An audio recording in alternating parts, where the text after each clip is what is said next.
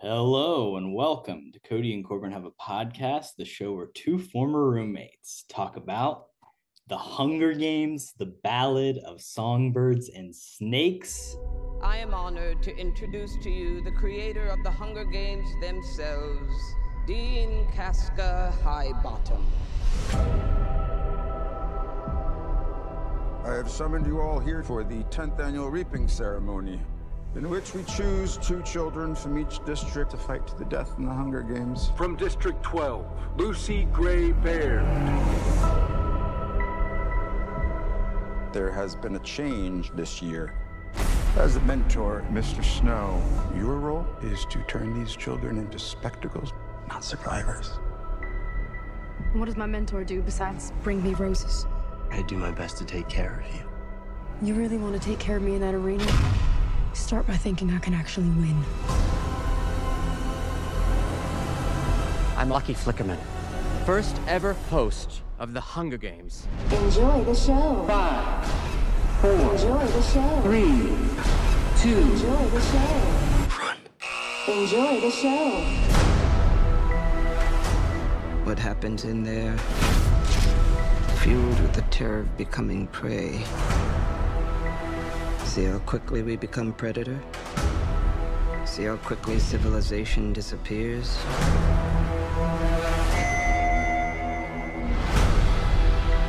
There's a natural goodness built into us all. We can step across that line into evil or not.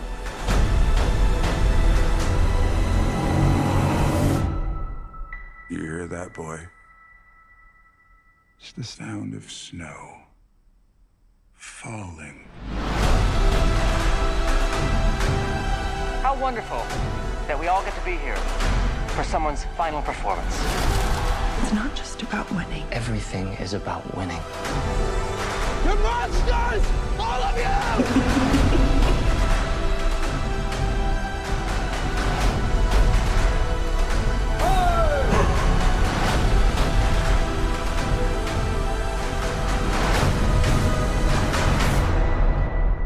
Things we love most that destroy us. Back to back ballad flicks as we teased the last episode with the Ballad of Ricky Bobby. We're coming at you with the Ballad of Songbirds and Snakes.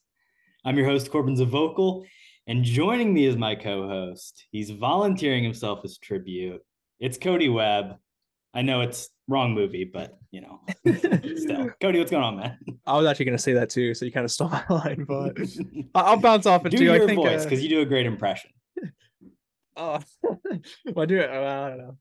I volunteer as tribute. That's all I got. But um, that was pretty bad.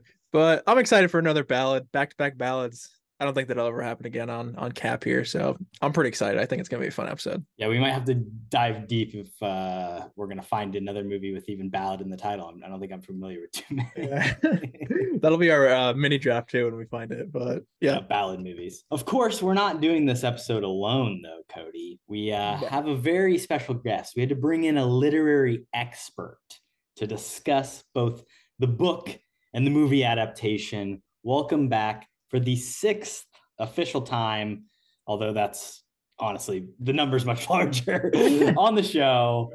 The host of MK300, Mine Nacke. What's going on, Mine? How's it going, guys? Six times officially. Officially, That's as a guest. You also That's like were there for the trivia episode and then for Yeah. Friday 5 I'm- and you know everything. I know, I know. I'm a, Background of many I'm moder- episodes. I'm a moderator many a times, but it's good to be back. Happy to talk Happy- about a movie that is a book adaptation. They're some of my favorites. So and you specifically requested. You you asked Kody, you said, Kody, can I watch can we do this movie on the podcast?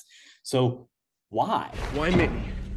Why did you pick me? Well, I know, I know that if I'm gonna get to do something on the podcast, I have to ask Kody's permission. So, like, that's why I had to ask Kody. true. He's Yeah, the big that- boss around here. That makes sense. I make all the decisions. Yeah. I mean, look at that mic. Of course, you make the decision. Facts. If you're an audio only Yeah. listener, you've missed out on uh, Kody's back. new mic s- in our. I uh, still last haven't figured out how to turn the color off. Um, eventually, I think I think we'll figure it out. But uh, we're recording like back to back here as well. So if you you seen our last episode, Uh, oh, actually, no, no, no, that's not even relevant. If you've seen our first Friday Five episode, First Friday so this one will come out first, actually. So, uh, well, maybe not actually.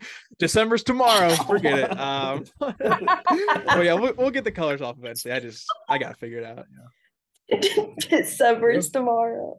You didn't read the instruction manual of your microphone, and you haven't read this book, and neither have I. Uh, No. But Mine has read the book, so she's here to again provide some insight and kind of fill in any gaps we might have. I would say this feels like a very faithful adaptation of the source material, almost to a fault in some regards, uh, in my opinion. But Mine, what is it about this book that uh, you wanted to talk about specifically? This book and movie that you wanted to talk about on the podcast? I think it's just been a while since we've had something Hunger Games to really enjoy. So I wanted to bring that back because I love them and I thought they'd be fun to talk about with you guys. And to be fair, you and Natalie kind of you kind of teased this a little bit. You you talked about it when you guys hosted for April Fools. You talked about the Hunger Games trailer. I think that Sure, released. we sure did. Yeah, that was crazy. Um, I've talked to Natalie about this. She's a big fan of the movie and the book. So, I mean, I asked to do this podcast before even seeing the movie, I think. So, I'm always a big fan of just talking about book adaptation movies with people who haven't read the book because I think whether or not they're faithful, they are always vastly different than the book just because you can't you can't do the same thing with what you can in writing in a movie um in that way. So and it vastly changes the way you in, interpret the thing you view. So obviously, like the the way Cody and I, you know, felt on watching it. I've seen it now twice. Cody's seen it once. Um, I've seen it twice. You've seen it twice. Um, you know, we we all have you know different perspectives that I think will will have a, an interesting conversation, and I think we all like this movie to varying degrees, and uh, we'll, you'll have to stay tuned for the rest of the episode to see where. any bets now who has on the higher score? I don't know. I think me and Korbin, uh, it'll probably be close just because our systems are are a little bit weird. But I would not bet on Mine for the lowest score. I'll be honest. Hunger Games is hot in the streets. This movie has made over $200 million worldwide and is continuing to rise up as it is only in the now third weekend of its release. It was on my fantasy team in our little uh, movie fantasy league with the Rough Cut retrospective. So Good you know, pick, yeah. finally having a, a good of a hit. My uh, rest of my team has not been performing as highly, but shout out to uh, the Hunger Games and hopefully Wonka coming up. But clearly, this movie uh, is resonating with people in our generation, and I think the original trilogy was somewhat important to all three of us in our own unique way. I mean, even in our first season, we did a 2010s movie draft, and we chose a J Law category just because of the impact that she had on on movies in the 2010s, and it, it really all start and began with the original Hunger Games trilogy. I think we were a little bit too late for Twilight, and Hunger Games was like the uh, the most successful version of the young young adult novel adaptation that we got to experience. There was other Outside ones of- like Perky, Percy Jackson, outside of Harry Potter, of course, but that again was Yeah. almost before our time, um, at least at the start of it. Um, so I think Hunger. Games is in a really interesting spot for us. Speaking of going to the theater, theater and seeing this movie, Kody, tell tell us about it. What do you remember about the experience? Do you remember watching it very well? do you remember? I do recall watching it, unfortunately. No, but um, I did not see it opening weekend, so I didn't see it Saturday or Sunday. But uh, Mondays at work, I usually have half days, and uh, so I went and just checked it out when I got off work Monday. Pretty good experience for me. Uh, I I feel like I'm kind of the guy for some reason who kind of enjoys like an empty theater, um, and there's nobody else in there, so I can make like my little snickering remarks and and like you know laugh at you know the screen throughout. So that was fun. But yeah, I, I had a good experience. I'll go into a bunch more, you know, um, you know, likes, dislikes, but overall I'd say it was pretty good. Mine, tell us, uh, tell the people about our viewing experience, because of course the first time was together, and then we can share some insight on our secondary experiences. Yeah. So the first time we saw it, we went to the Alamo Draft House with uh Dylan, I believe, another former guest of the pod. No, Uh, well, never was been on- Yeah, on huh? Not a solo, not a solo guest. He was on the draft episode the though. Da- DeHart draft. We did have Dylan. Didn't you guys do a roommates versus roommates thing where he was Yeah, that was the DeHart. with draft. Connor? Yeah. Yeah. Oh, okay. Sorry. So we've had him Regardless, for that, he was on the pod once. future future guest of the uh the pod officially in a regular episode. I'll say that. We'll get him on here. Okay. But Dylan was out visiting us here. We went to go see that at the Alamo, which is always a fun place to go see a movie because I love getting to eat while watching a movie, especially a longer one, and not just having popcorn or the low quality pretzel bites at AMC. So And if you're me and you get them, you fun. just always get grease on your pants. So yeah, he always walks away looking ridiculous. but something fun about the Alamo, it always plays clips before the movie starts that are related to the movie. And one of the clips that they played was a bad lip readings from the Hunger Games. And that was so nostalgic for me because the bad lip readings, I feel like, were something everyone was watching when these came out too. Like they were in their early 2010s, they were like so big. And I just was like, oh my God, now I need to go back and watch all these bad lip readings on YouTube after this. But overall, it was a pretty solid first watch for me. it speaks i mean that speaks to the the overall cultural impact you know the youtube fan theories the tutorials of how to braid your hair like Katniss you know it, it was a it was a huge thing kody what was your relationship i guess specifically to the original series I mean, I enjoyed it. I didn't. I didn't um watch the original movie in theaters. I think I caught it on like Amazon a couple years later. But I like Catching Fire a lot. I think Catching Fire is an underrated movie and and um, one of my favorite like YA genre films for sure. Um, the other two passes, I think, obviously have have mixed reviews from critics and fans, and I'm not massive fans of either one of them, if I'm being honest. But I, I enjoy the series overall. I think, um, kind of like you said, the, the lead actors I think are really good you can't go wrong with J Law. You throw in a little Woody Harrelson in there. Uh, you know, I'm going to be on board. Um, I want to say as well, I forgot my theater experience. You guys were talking about food. I actually snuck in uh, Jimmy John's to my local Regal theater. so Yes. they don't have any security. So, uh, like Mine said, it was a bit of a longer movie. And uh, I was coming off lunchtime. I was like, oh, I got to sneak this in. So that was fun too. what uh where did you stick it possibly uh, you could have hidden that kody that's a interesting uh, What a question. Why didn't know did that you was gonna phrase it? Basically, um, I just wore a sweatshirt and then Ah, I, okay. I was wearing a coat too, so I just put it like in the pocket of the sweatshirt. Yeah, Respect. not, not anywhere weird, Korbin. Come on. well, I didn't know Korbin, if you what walk was- in and be like, "Is that a sandwich in your pocket, or are you just excited to see me?" I don't know what's going on. No, I'm sneaker than that. Come on, man. These guys, they, they didn't even know what happened. They had no idea. Gotcha. Um, yeah, I, I enjoy the Alamo Draft House, and it was definitely necessary for the first watch. Second time around, uh, which was last night, I went and saw it by myself. Sat in the back of the theater of the AMC, and it was a packed house on a on the Wednesday night, 6 p.m. Uh, crowd out in Jersey City. The the people were there. The people were also heavily on their phones. Kody, it was bad. It was like 10 plus throughout the runtime. And, and when you're sitting in the last row, you, you can see them all.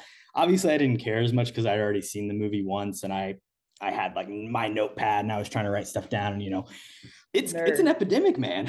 Shit's bad out there. These damn kids out here, man. These damn kids. I think they I will say the crowd was my contemporaries or even maybe older like i it- felt like all people around our age that were in there with us um the guy over to my left at about the i want to say the hour 40 mark when they're there in district 12 you know 12 hanging out um, maybe that's a two hour mark i want to say he was swiping on tinder so you could really tell the vibes of the theater were super high um, an alarm went off at one point a guy Oh, got a phone call, got up, answered it as he was walking out of the theater. Hello, what's going on? It it was intense, man. There was definitely some talking. At one point, one person asked one person to put their phone away, but it's like, and they also didn't like, and they, they, they did it to the whole crowd. They were like, "Hey, can you put your phone away?" And then like everyone continued. It was weird. It's a strange time. sounds like a good time, man. A lot of stuff happened. Yeah.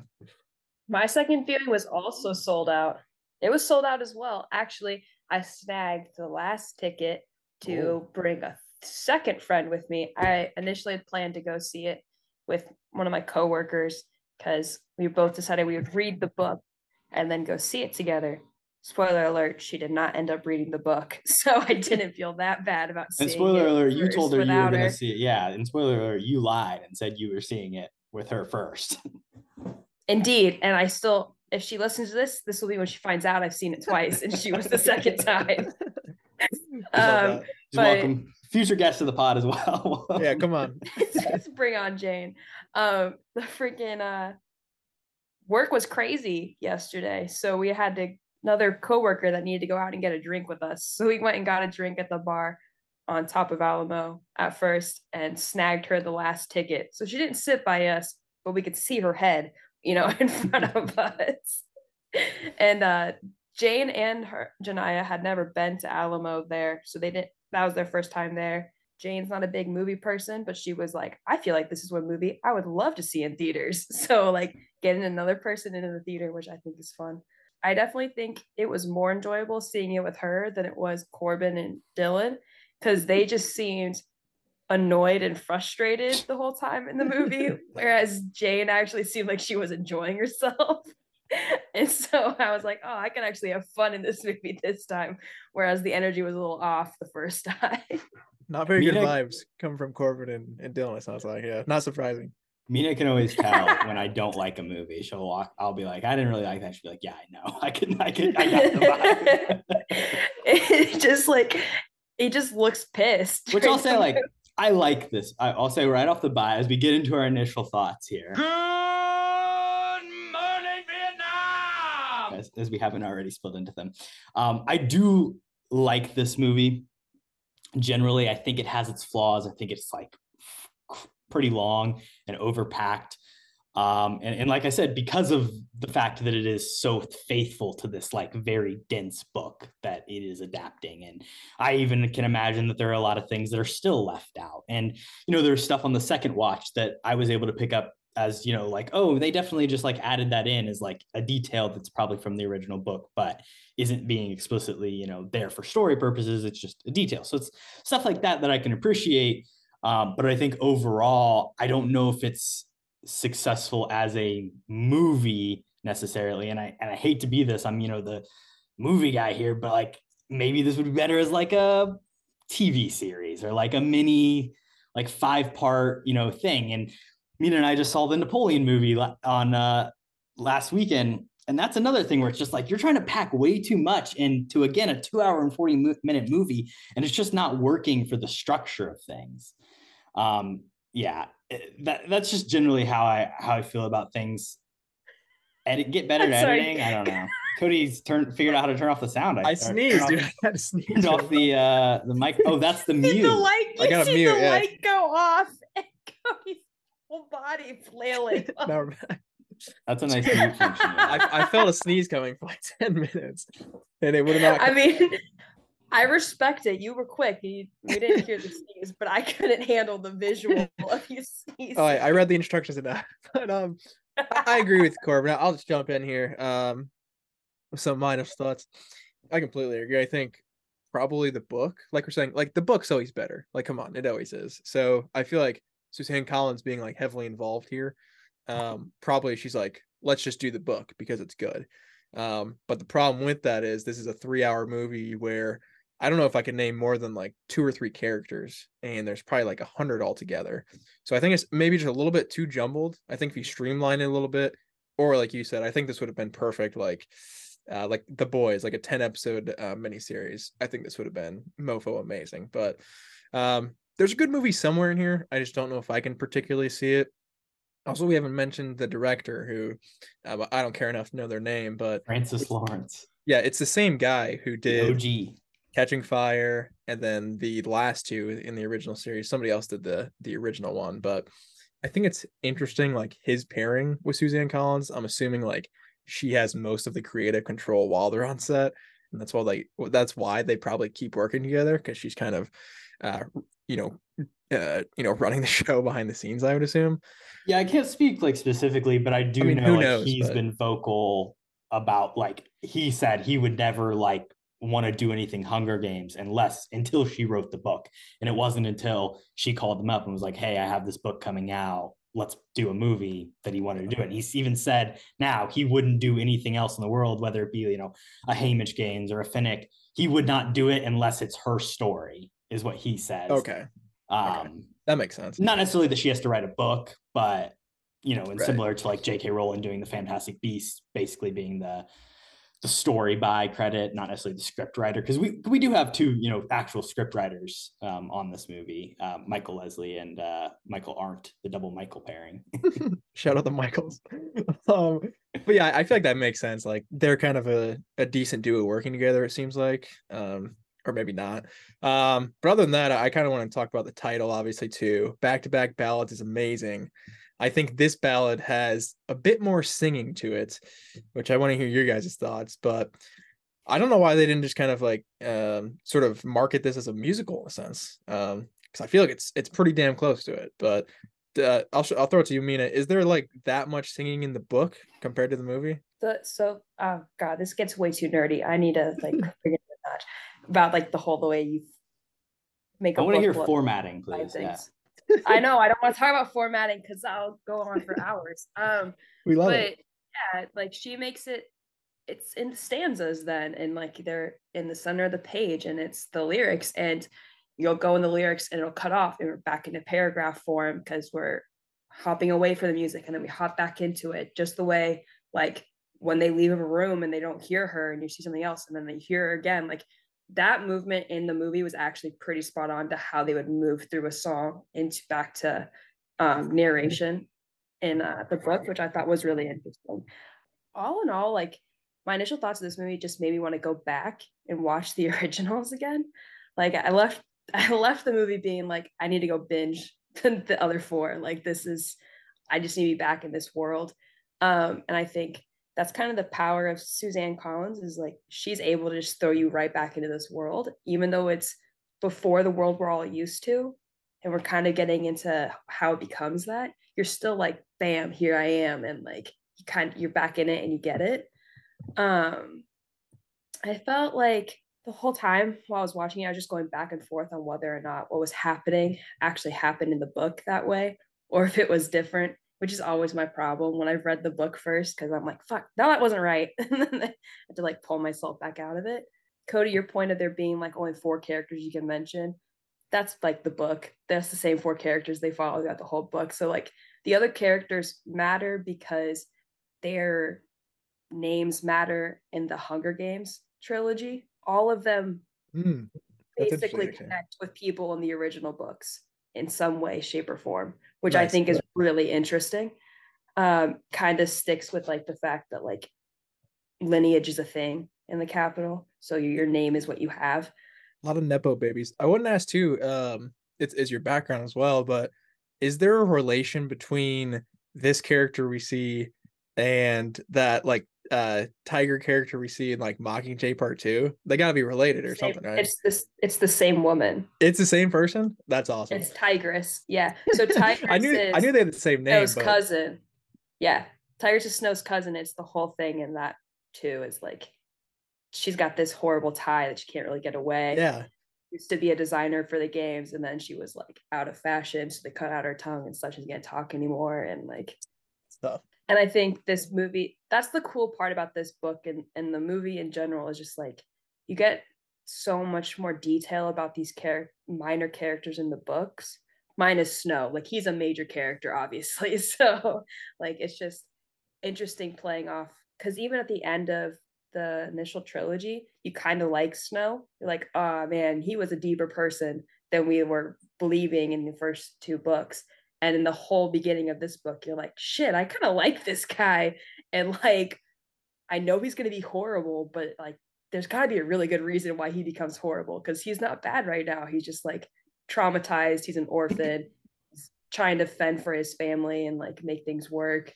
that leads me into a question I have is like, how does this book slash movie make you feel about the character of Snow in the original series? Like, does it make you feel empathetic, like more empathetic to him? Do you feel like he's a greater evil because of the things you see here? Do you think he's a loser just because, like, basically a lot of his fucking he's mad because he's an incel and like a girl left him when he was 18 and like now that's haunted it? Like, what what do you get out of it? I guess both of you, what do you get out of it?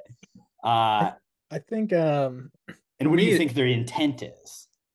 Yeah, I don't know what their intent is really. They could be trying to do anything, but I think what I like, and I guess this is a little bit of my good to play my cards really, but, but what I like about this movie is it does elevate like some of the things in the original Hunger Games movies on a rewatch. Like specifically that one song that uh, Rachel Zegler was singing, whatever. It's the one that's the same one. The Hanging Tree. Yeah, the Hanging Tree one. There's like two uh, two songs. The there's also like the lullaby that. I mean, there's like a hundred songs. Kat- for but I'm saying that from this movie, that like the whole thing is like song Katniss sings to Rue Yeah, yeah. is also from this. Exactly. But I think like going back and watching uh the original, you know, movies and like when Katniss starts singing that song and like Snow is on looking, I feel like that moment will be like 10 times more powerful. Cause it's like, oh shit, like I know exactly like when this guy heard this song last, or you know, you know he's having like a, a Vietnam flashback in that moment. And same with like or the- shit, just when he hears her name drawn in the Yeah. Like I feel like it makes his his hate for her specific, like his draw towards her specifically, makes so much sense. I think it just makes him a more interesting character um in the later series. And I didn't think he was that interesting of a villain um until like part two in a sense. But I like like little callbacks too, like the Tigers thing. Like I feel like that connection because in Mockingjay part two, I'm like, who is this like cheetah girl who just came up out of nowhere? But like actually knowing the backstory, that character is like a million times more interesting. So I think it just adds and that's a little explained bit of, in the book. depth. That's one of those things that's just like kind Yeah. of cut out of the movies. I feel like like her backstory. Cause like you get you know who that is. Like it, they explain like Do they? Oh, in the book. no no in the book they do. That's the thing that's I like- lost from Yeah, yeah. book to movie adaptation. Um, whereas at least this you get the the basis to learn about it. I feel like for me, this like doesn't make me feel like Snow's any better of a person. I think it just makes his choices in the books more interesting because there's actually a reason behind them now. Whereas before, it's just like, why the fuck would he have done that? Like, why all of a sudden, after all these years of being president, this one person's been getting under his skin so much? Like, what the hell is this about? I I saw a post that was talking about the wardrobe choices and that with every kill Snow has, the red of his suit is a deeper red. So he's that bright red of the Capitol students. And then at the end of the movie, he's like that deeper maroon color. So he's killed like four people now. Five, I guess, because if you count killing Peter Dinklage's character at the end. And then at the end of the Hunger Games, he's basically wearing like a black suit. But it's still red, but it's like basically black because he's just has so much blood on his hands. And I was like, that is such a neat detail. And when you think about the fact that the initial Hunger Games came out before this, like these are details that Suzanne Collins has been thinking about for so long. Like this has all been a plan because it all still fits perfectly. And I think that's the cool part about authors and world building is that even if you don't do it to begin with, for the most part, there's a plan. Like you know all of these stories beforehand going into writing this. And I think that's the cool part about this is you can tell that she cares and that things still work together. Yeah, I think I mean I think it definitely elevates the original trilogy, and, and I guess in a cynical way, you could say like the machine of capitalism, like it makes me want to go back and you know whatever streaming service they're on and go watch them, or it makes me want to buy the original books, and like that's that's why you make sequels and that's why you make prequels to fucking you know spin the machines and the wheels. But I think it's an interesting choice to kind of focus on that Snow character. Um, we've seen you know some you know anti-heroes becoming more and more popular you know joker's the, the obvious one to pull um, from 2019 you know you're, you're gonna make a movie about the bad guy i just feel like this one is kind of also trying to make a movie about like a bunch of other things at the same time and not necessarily doing all of them super successfully and it's like maybe if you just like focus more in on just snow and I'll, I'll get into some of the bad but like there's aspects of like his ideas and like his plan of like how he wants to transform the games or even like beyond that's like that to me is an inter- more interesting story than like centering it around the singular event i guess so I mean, that's part of the thing they cut out though from the books. Like, it's also not just him. Like, they kind of put it in, like, kind of show you that Gaul's trying to push him towards a certain way in the movie, but like, it's a whole like whole class thing. Like, they're ne- they're never go to graduation thinking they're done. Like, the Plinth Prize is announced way later in the story than it is in the movie. Um, they don't know about it till like they're into the games a little bit. It makes things interesting Thing should have made the movie longer. I mean, that's why it really should just be like a TV series. But basically, they just have so many different class assignments that lead you and show you all the thinking. Like they mentioned, all of the betting that that how that gets pulled in, and like all these different ways that's put together, and you start building why things are the way they are. I think it's just something you have to lose because there's not the fucking time for that in the movie. Yeah, I mean, you've got to keep that because you're trying to like structure a movie around a big giant action set piece in the middle of it, and then you still have like 50 minutes that you have to deal with after that fact. So like you've got that task to worry about beyond like where do I fit in the the deeper intricacies of uh gambling, but I would love to see it because I think there's a lot to say about our modern society in context of that. Um, let's go on to IMDb known for. Do I know you? I mean, where do I know you from? And we're gonna start with the man that Kody's been talking shit on, Francis Lawrence. I mean, his Kody. IMDb's uh, not too steep. There's one other thing he did. I don't remember off the top of my head. I am legend, baby. His Yeah. four There you go. are The Hunger Games Catching Fire, I Am Legend, Constantine, and The Hunger Games Mockingjay Part Uno. Andos. No, but just one. That's what his four is. I know.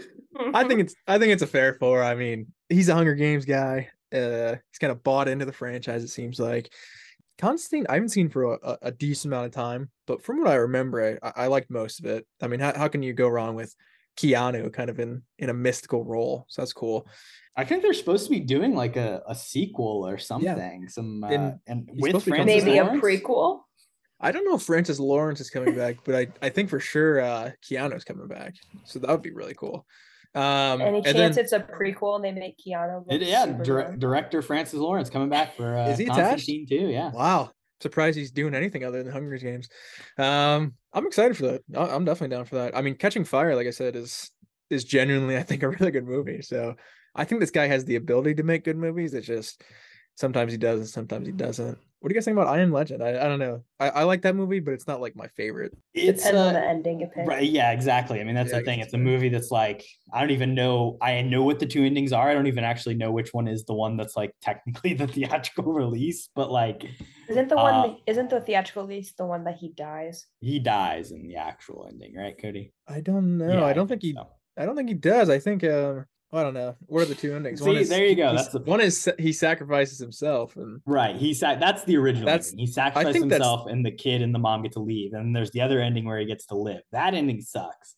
I like when he sacrifices himself. I honestly don't remember. I think he was like Will Smith dying. no, it's a fucking more beautiful story. Oh, more beautiful story. Uh, um, I personally I don't really like either endings, honestly. But don't yeah. give a shit about I Am Legends. It scared me as a kid. I haven't watched it again as an adult because I'm still traumatized from my childhood.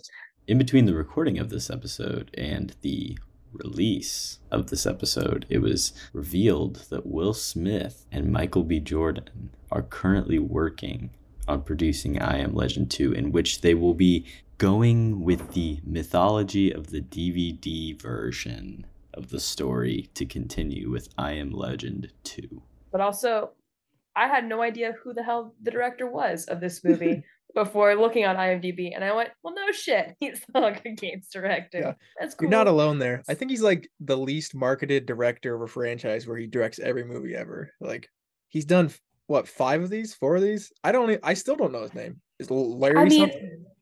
the thing is though, like Larry, like other than big names that everyone knows, like Scorsese and and shit like that. I don't know directors, so it doesn't matter if it's well marketed. I don't fucking know people, so like I don't care.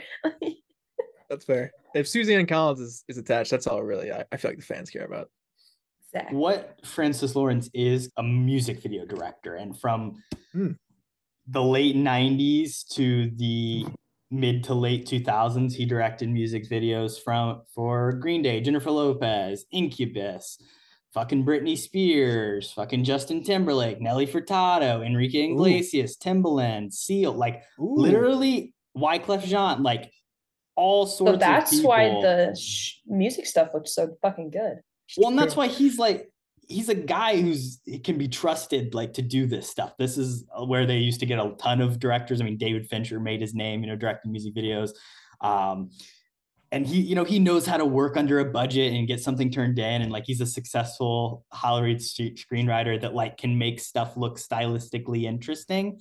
I don't think the compositions are like incredible or the editing's incredible or the acting's that uh, fantastic always in his his movies, but um, there is like a distinct set of style and you know like you said the music integration is he knows how to do direct like a, a song and a set piece and i'm surprised he hasn't done like a, a full on out musical. This this one's not quite there kody. That's it's pretty close but um that's cool. Shout out timbaland and uh nelly furtado. Uh, I do want to say we are in the age of the movie musical not being properly advertised as a musical because yeah. Wonka's a musical and Mean Girls, the movie, the musical, is also a musical, and there's no singing in that fucking trailer. So it looks. I tell bad. you what, though, uh, I would totally watch a musical directed by this guy. Like, as I think that's one of the things I really like about this movie is like the scenes where the bands playing and stuff like that. I think they're fun. You see like people in the crowd enjoying themselves. The band looks like they're enjoying themselves. I think it looks cool. It looks like a music video kind of. So I dig watching the music video directed by this guy. Kody, did you watch the uh, Apple TV Pl- Apple TV Plus series See starring Jason Momoa? Ooh. I have not seen that. Um, funny enough, uh, former guest uh, Colton Bourne is a massive Apple TV guy, and he, he did recommend that to me. I was like, I'm not watching that, but uh, I'm pretty sure the last time I saw Colton, he was talking about some fucking Apple TV show with Jennifer yeah. Connelly, the, the underground one. He's yeah. a big Apple TV head. He loves Apple TV for some reason, but I'm guessing uh our, our boy Frankie here had three episodes. Three episodes hmm. as a director. He also did direct the the Jennifer Lawrence movie uh, Red Sparrow. So yeah, you know he he sticks around with his people. Maybe maybe he will make a musical uh, with Rachel Zegler. I'm, that would probably be better than this. I bag it. Water for Elephants, Elephants too, which is a uh, oh terrible, terrible movie. I've never seen it. Rob Robbie Pat, Reese Witherspoon. Rob Pat. I like him. Not the best. Let's move on to our leading lady, Rachel Zegler. Her four are West Side Story, The Hunger Games, The Ballad of Songbirds and Snakes, Shazam, Fury of the Gods, and Y2K, which is a movie that is not even released. It is directed by Kody. You ready for this? Kyle Mooney, star of uh, former SNL's very own Kyle Mooney. You know who that is, Kody. Look him up. I don't Two, know. If you see his face, you'll know who he is. Two high school nobodies make the decision to crash the, la- crash the last major celebration before the new millennium on New Year's Eve 1999. The night becomes even crazier than they could have ever dreamed when the clock strikes midnight. This movie is coming out. I don't even know when. It, Probably next year, I guess.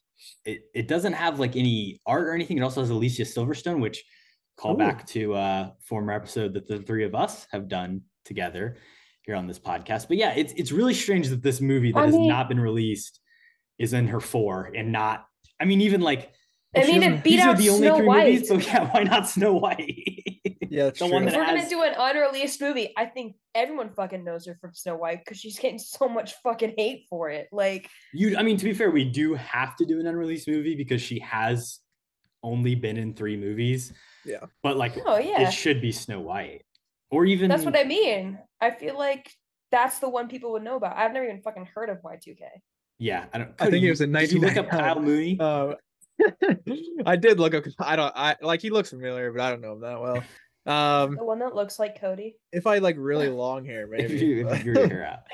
Yeah, I mean, you guys are probably right. Maybe they just didn't want to include Snow White because it's it's had a little bit of controversy. I don't know how IMDb really operates. I think they're all yeah. Y2K sounds all right. I I kind of just want to see Rachel Zegler more, if I'm being honest. And when I went and looked at this, I was kind of surprised that she hasn't been in in just like little stuff like I, I had forgotten about. I guess Shazam is kind of the little stuff. Like she's like barely in that movie. Um, so shout out to that terrible uh, piece of crap. But I think she's gonna be she's gonna be booming. I mean, she's gonna be one of the the top working actresses. I think pretty quickly here. Do you think like if we got rid of like the Snow White controversy, because I think that kind of like sours her in a lot of people's brains.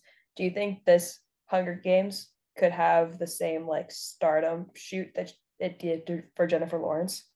for her. I think so. I mean, I don't know if they're gonna do a sequel to this movie per se.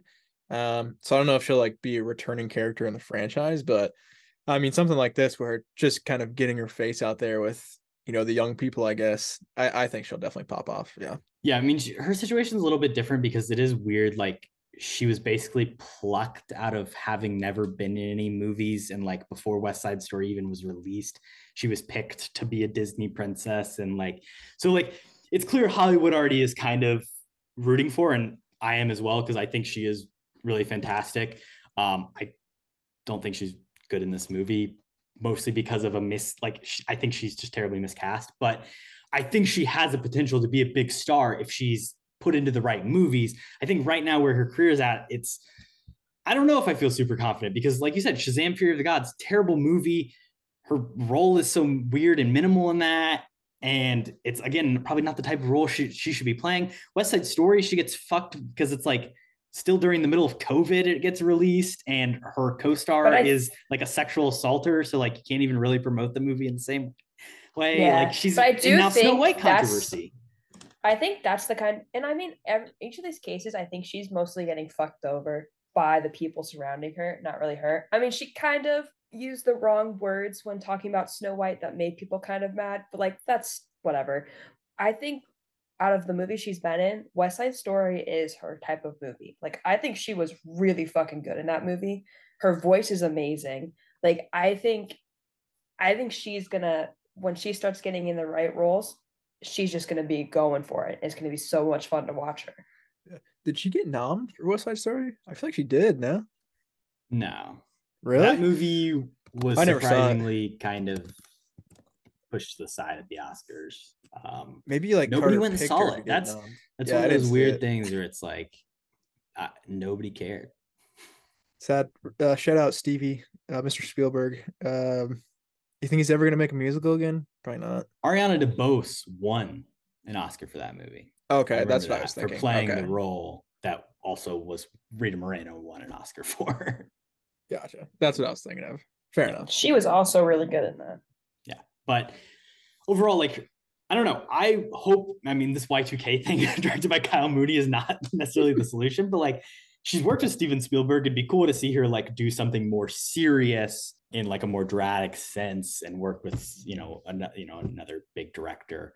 Um, I don't know, or even it doesn't even like she can do a romantic comedy too. It, it's just weird. She's doing a lot of like huge, big movies. Um, I don't know. It's it's interesting. I am hopeful for the rest of her career. I do like her with Tom Blyth though. Like I feel like they're good together.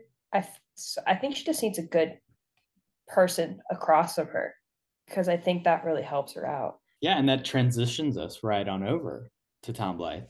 His four, Billy the Kid, The Gilded Age, Benediction, and Robin Hood. I can say I did not know this guy uh, prior to this movie, and I don't know anything else on his IMDb. Kody, are you familiar with? Have you seen him in anything? I've not.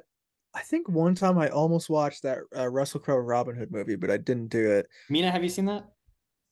Yeah. Sure have. You had to know that I was going to be Yeah, yeah, see I that fucking figured. movie.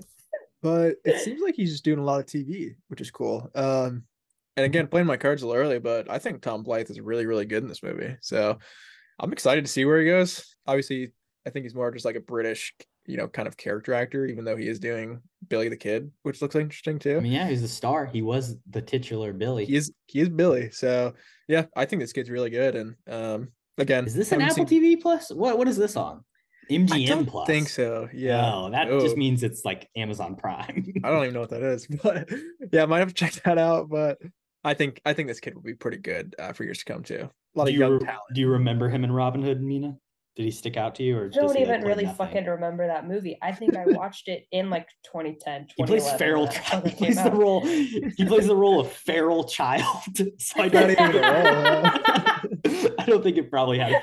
I think we should watch that movie. For I'll the throw up a screen pod. grab it if I can find one. Um, yeah, so it's clear he hasn't done a ton of stuff. I, I think he's been waiting. He's been kind of grinding it out, uh, looking I for the think- role, and this is probably going to be it for him to to. I kinda think elevate. that's like the fun of these movies too. Like that was the same for the original cast as well. Like they'd been in stuff. Like Josh Hutcherson did the child acting stuff, so he had been in things. But yeah, like he's a Thura King.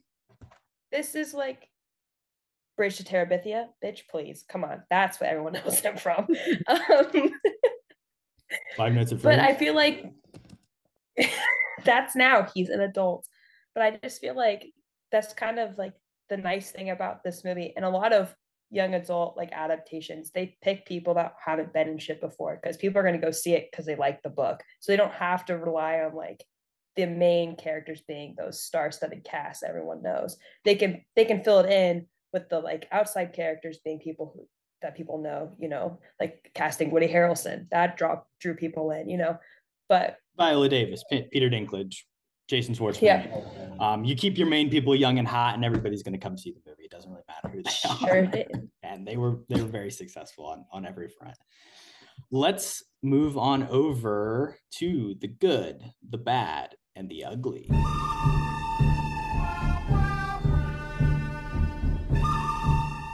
Let's start with the good. Kody, say something nice about Hunger Games, the Ballad of Songbirds and Snakes.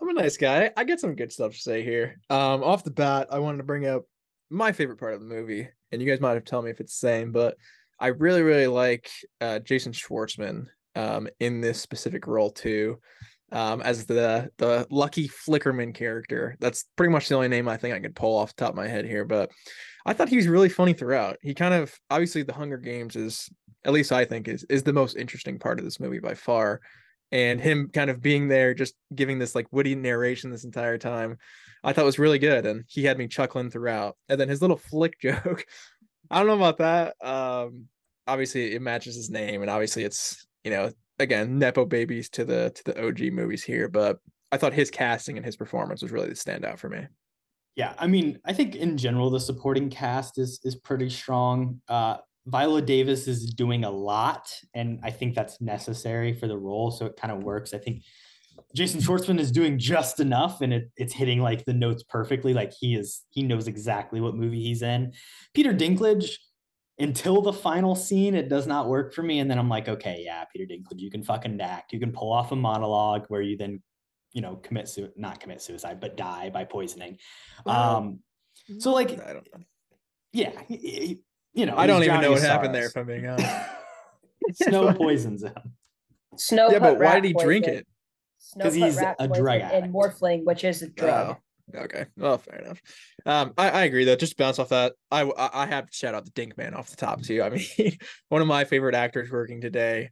You really get like a Game of Thrones vibe at the end there, where he kind of like turns everything on its head and is like, "No, this these were my actual motivations." So I think that monologue is amazing. Um, I I wish we did get more of him, and same with Schwartzman too. I feel like once um you know we get past the second act there, they really just kind of hone in on these characters I don't care too much about. So I, I'm kind of disappointed with that. But the Dink Man's amazing. We need more of him, you know, in every movie ever. I think the casting overall was like a major selling factor for me. I feel like they did a great job. Like I have her on my screen again. We'll come back to Tigris. Like their young casting of who they become later on, I think was spot on. They did a really great job of like it being believable that this is what they looked like before and what they grow into. I feel like the world building is just as fantastic. Like when you see it as it's growing and stuff, like I I could see how what was there in that movie grew to be what's in the initials that we had seen.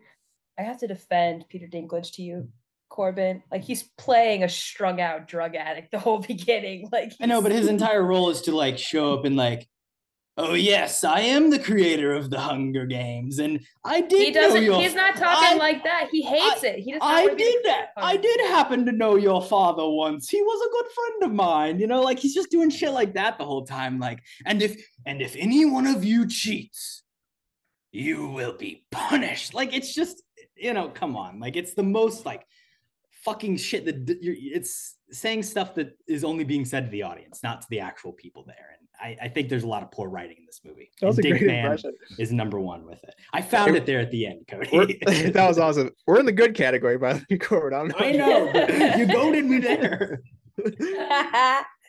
Great impression. I there. feel like it's just I really like this movie overall. I You talk think about the world. Davis was the best fucking cast for that role too, because she's just always amazing. She's always good, and she took this psycho of a character and was like, "You want me to play a psycho? I got you," and like played the weirdest fucking person. Kody, And can you pull that name? Oh, uh, oh no. I I have a little cast list pulled up. I won't cheat though. I have no idea. Dr. Volumina Gall. Gall, yeah, I remember Gull about her. Dr. I'll say Gull. about her, I think she is having a ton of fun, and it was definitely fun to watch her on screen. The one thing I did dislike, again, I guess this is the bad category. I mean, this is the good category, but still, uh, there's like this little maniacal laugh that like every time she like walks into the room, like just like the same sound clip plays, and I really dislike that. But all of like the personal stuff with her and uh whatever Tom Blyth, um, all of their scenes together, I thought were like really intense. Coriolanus. Yeah, because they're both kind of like uh, you know, holding their cards pretty close to the chest, which I thought was good. But yeah, I mean Viola Davis is a ridiculously good actress. So yeah, casting wise, I think you were spot on, Mine. I think especially the side characters they nailed. And Mine, Yeah. you talked about the world that that's kind of being built around, and I think they have like a really tough task here because there's a visual language that was set up in the original Hunger Games trilogy, Mhm. which is approximately 300 years in the future, or whatever, like some fu- futuristic society. But then you have to like create the past of the future, so you have to like do this like retro futuristic thing, and I think they capture it pretty well. So you've got the, like like the weird phones that are also like FaceTimes, and you've got Lucky Flickerman with like his old style mic, and but then also like the giant big screens, and they've got drones. So it's like kind of all over the place. And I actually really like the kind of retro futuristic look. It gives me I don't know if this reference means anything to either, but like Bi- Bioshock, the video game vibes, kind of Bioshock Infinite, like that kind of area. Um, and I think that is really interesting and cool. I love all the clothes and the styling. You know, Tigris, obviously, it's important to her character um, that she's kind of like supposed to be like creating all this stuff for Coriolanus. And I think all that looks really cool. It's a strong suit of the original trilogy. And uh, it continues through here. Even Lucy Gray's uh, dress that, you know, comes from her mother, I think is, it looks really cool. I thought that was cool. They did that really well because I think, like, obviously she wears it for the whole Hunger Games, so they talk about it all the time in the book. And I was very concerned about how they're going to make that look the way they talk about it in the book. I think they did a really fucking good job of that. Could you imagine wearing heels the whole time you're chasing, for, like, running for your fucking life in the Hunger Games? Pass. That's get them some sensible shoes for Christ's sake. They don't care about them as like people, so I guess it makes sense. It's just like Survivor. It's whatever you roll up in. That's what you got to compete in. So you wear heels to the fucking reaping day. That's on you. I'm sorry. Damn. um, I'm snow lands on top. I'm pro snow puns. I don't know if you guys feel similarly, but like I, I I think that's great. Give me all the snow puns you can't. That was my last thing, honestly. Um, I really, really love uh Dinklage's line where he's like, "Do you hear that? Snow falling." Uh, I think that's a, now there's an impression. The, the I really fucking wish he had been like winter is coming at the end of it though. Ooh. Like that would have been amazing. Um, but then the second comeback of like, oh, snow's always on top. I thought that one wasn't as good, but Mm. I, I agree with you, Korbin. I, I love the snow puns. Uh, give me more of those uh, all day, every day. yeah. It's all about the names. And uh, also, I like the snakes. I, it's obviously like in the title, so it, maybe it doesn't quite live up to like that impact. But I think design wise, like the the rainbow of colors looks super sick. Just like that visual of the tank, and then also like the honestly like the storytelling, the way it uh, sets up like the the fact that they're little weird little snet, sweat sniffers with the uh, original, you know, the proposal and the girl getting bitten, and then you know the way that it saves Lucy Gray in the end of the the book. It's a very, you know, novelistic uh writing beat, but I I do like it. And I like the a rainbow of destruction. That's a fucking piece in the book that I wish they had done right in the movie because it was so much fucking cooler. When Clement when uh Clemensia, that's the character that gets bit, gets bit, um it she starts getting scales and shit and she's like in the hospital for like half of the beginning of it. She like misses parts of the Hunger Games and stuff. And she's um Reaper's mentor. Um but she comes and finds Coriolanus in the hospital and is like, What the fuck? You haven't come and seen me. And she's all scaly, like kind of turning into a snake and shit. And I was like, This is so cool. And seeing that in the movie would have been so fucking cool. But they had to cut it, obviously, because like that shit, they, they got to get going into it. But yeah, and they just want it to be like, oh, the snakes kill you, basically. It's easier Yeah, that way. But she co- she does come back and she like still got scales on her a little bit that she's got to hide with makeup and stuff. And it's just like this is a piece I think is so cool and like leads into the fact that they do create mutations like that later where they like fuck with you and make you look like different than you are. So well, that and even like that idea of like how at the end of the Hunger Games, if things like aren't wrapping up, they send out like the mutants or whatever. Like, I don't even remember what Yeah. they're like weird dogs, right? So like They're that called- idea. they're called like, mutts. sits right in here. Yeah, Yeah. the mutts. So um it's it's you know it's similar to that, which is cool to kind of see again, like the beginning. I just thought that would have looked really cool in the movie, but it is what it is. It's fine. we can move on. Do we want to yeah, CGI scales? I don't know. What I'm could have down. been bad. That sounds fun. I don't think that has to be CGI. I think that could be just really makeup well Practical. done. Like, why Yeah. does that have to be CGI? it would have had to be. I I commanded it. Um I do like the uh just like the Snow family story and the basis that they come from. Again, it's like something, it's the aspect of the movie that I wish was delved deeper into. Like there's certain story beats and certain story ideas that I'm sure in the book are fleshed out further, but just like I feel like it would be so much cooler uh to see them kind of get into. And one of those things is just like this idea of the fake power and like the pretended wealth that like the snows because of his father dying um and them not really having any like inheritance or any person there to like vouch for them um out there like making money for them. But like the position that that puts them in the capital and the way that they're like really kind of like putting on the fake clothing and trying to like seem better than they are. And then also in comparison the ideas of like Sejanus and his dad having like bought their way into the capital. And like that stuff is really cool to me when the only way that they really get into it is like the Sejanus stuff is is explored more I'll give you. But like most of it is again just like one-off expo- expository lines about like oh hey don't you know that guy is the one whose dad gives out the plinth prize? Like I think the ideas of where the wealth and the power comes from and even like within the capital the differences in wealth and power and like the structure of who these people are and and why like the snows are looked down upon. I think that stuff could be explored so much more and why he has to feel that he has to win this prize and he has to win the hunger games and he has to go out of his way to to climb to the top top to pull other people down you know in the same way that the american dream exists like I feel like there's an easy, obvious allegory there that you could be drawing, and instead it's just like, oh well, he's a sociopath, so he and he loves this girl, so he's gonna save her. And there's just so much more there that I feel like they don't touch. Did you take away from this that the snows are looked down upon? Not. I mean, they kind Because of they're different, not. not- Like the not whole point. they're no, different. the whole point of him lying is because they're like the elite, and so he has to keep that persona because he doesn't want people to see that they've fallen. Because like everyone else has gotten back to like where they were at pre-war, except for his family, because his parents died and no one's making money. So he's hiding all that. Like that's like the whole piece of the food and stuff like that. He's not eating, but he lies about that and everything, and like the whole thing. He's just trying to protect his persona that should be there versus people thinking he's shit. Everyone thinks he's great, minus Dinklage.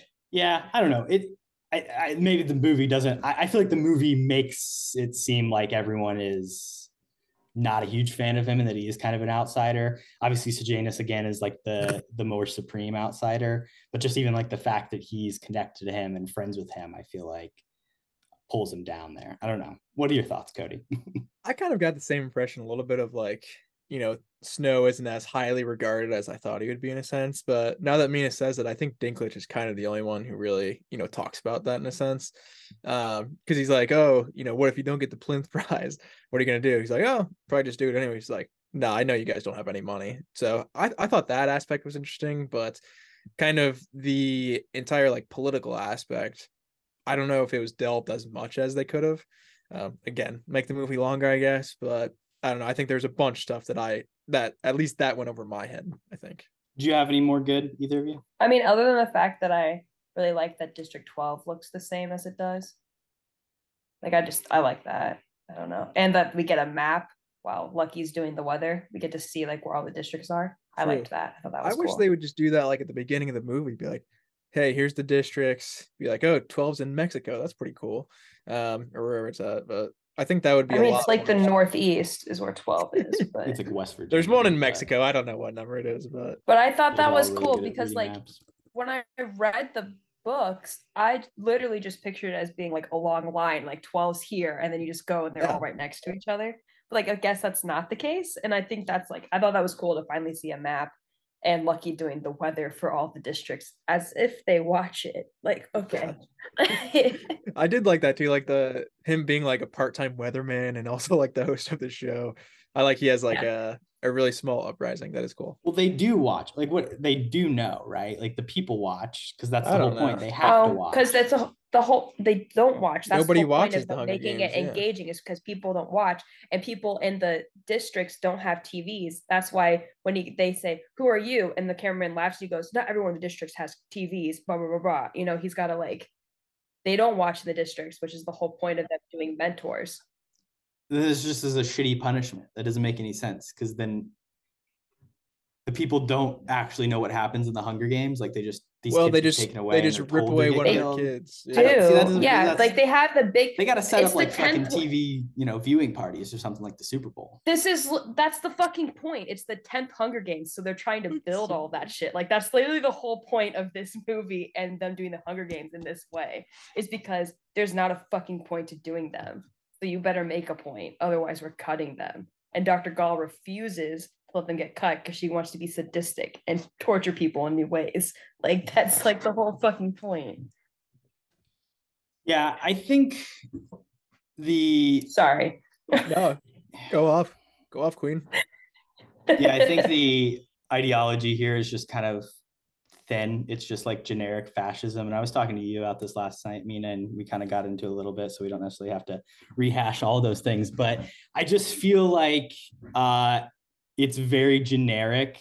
And I think that that's okay because it works and it's successful. But like, again, there's so much like, I don't know anything about how this econ- I, and again maybe it's not good for a movie but i don't know how this fucking economy works i don't understand how the society's laid out i get it's an authoritarian structure and i understand that there's like a police state but like what is the fucking what did these people believe in? What is this built upon? There is no like morality or understanding of why this war happened or how it was formed or and i and I know me it's like oh it's all about control. I get that. Yes it's fucking control but that's like the most generic bland thing.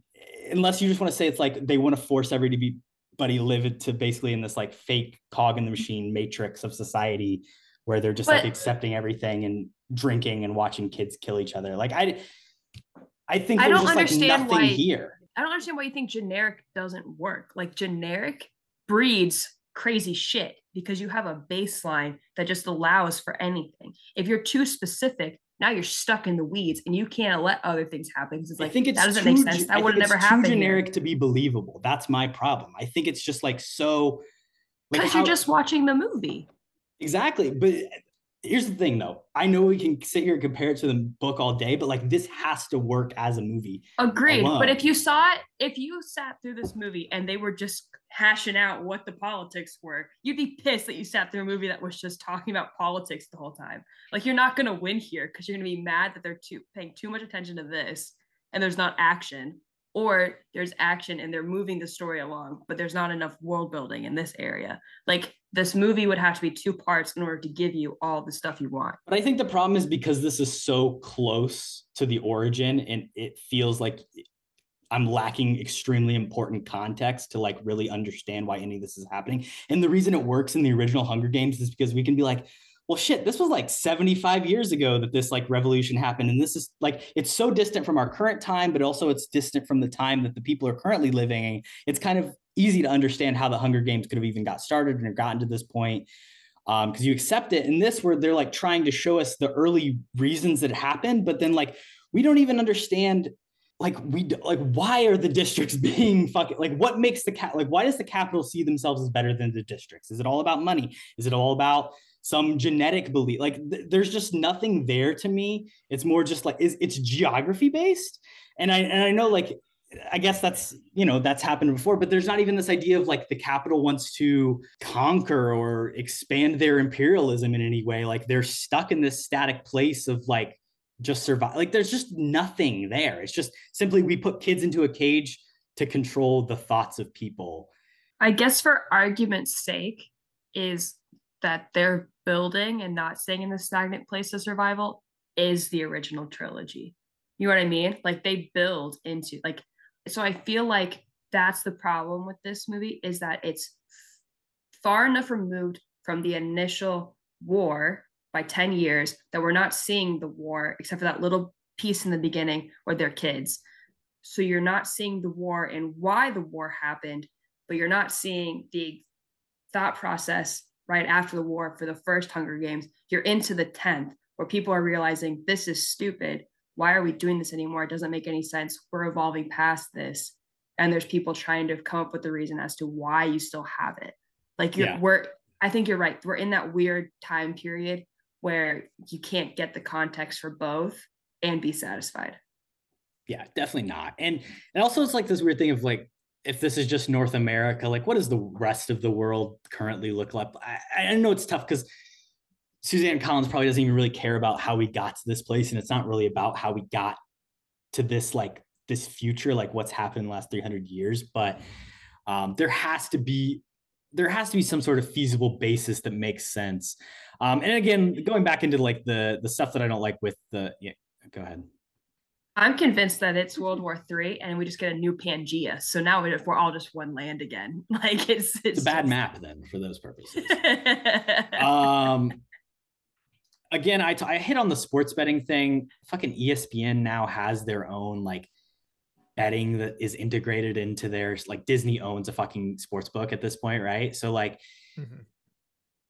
it's become and maybe this movie was almost like a couple like a year too early to like really capture that but i feel like there's so much potential right there. There's like that one off line of like snow being like oh why don't people bet on this? But like there's so much about our current culture that again you could extrapolate into a world where you know people are fighting each other again like also this idea of like combat sports in our current culture and the way that those athletes are mistreated and the way that we bet on that and root for those things. Obviously for me as somebody who works in sports media it's obvious to see why i would be interested in like the greater ideas of like television and getting people to watch and like creating content and like turning the hunger games into a spectacle. But like what that's what allegedly this movie is partially about right? It says it for a little bit. This you're learning how the hunger games became became a big thing but then it's maybe like 10 minutes 15 minutes of the actual runtime and then they have so much other shit to deal with. And it's that's something i'd like to see more focus on. What is in his proposal? How do they make these things happen?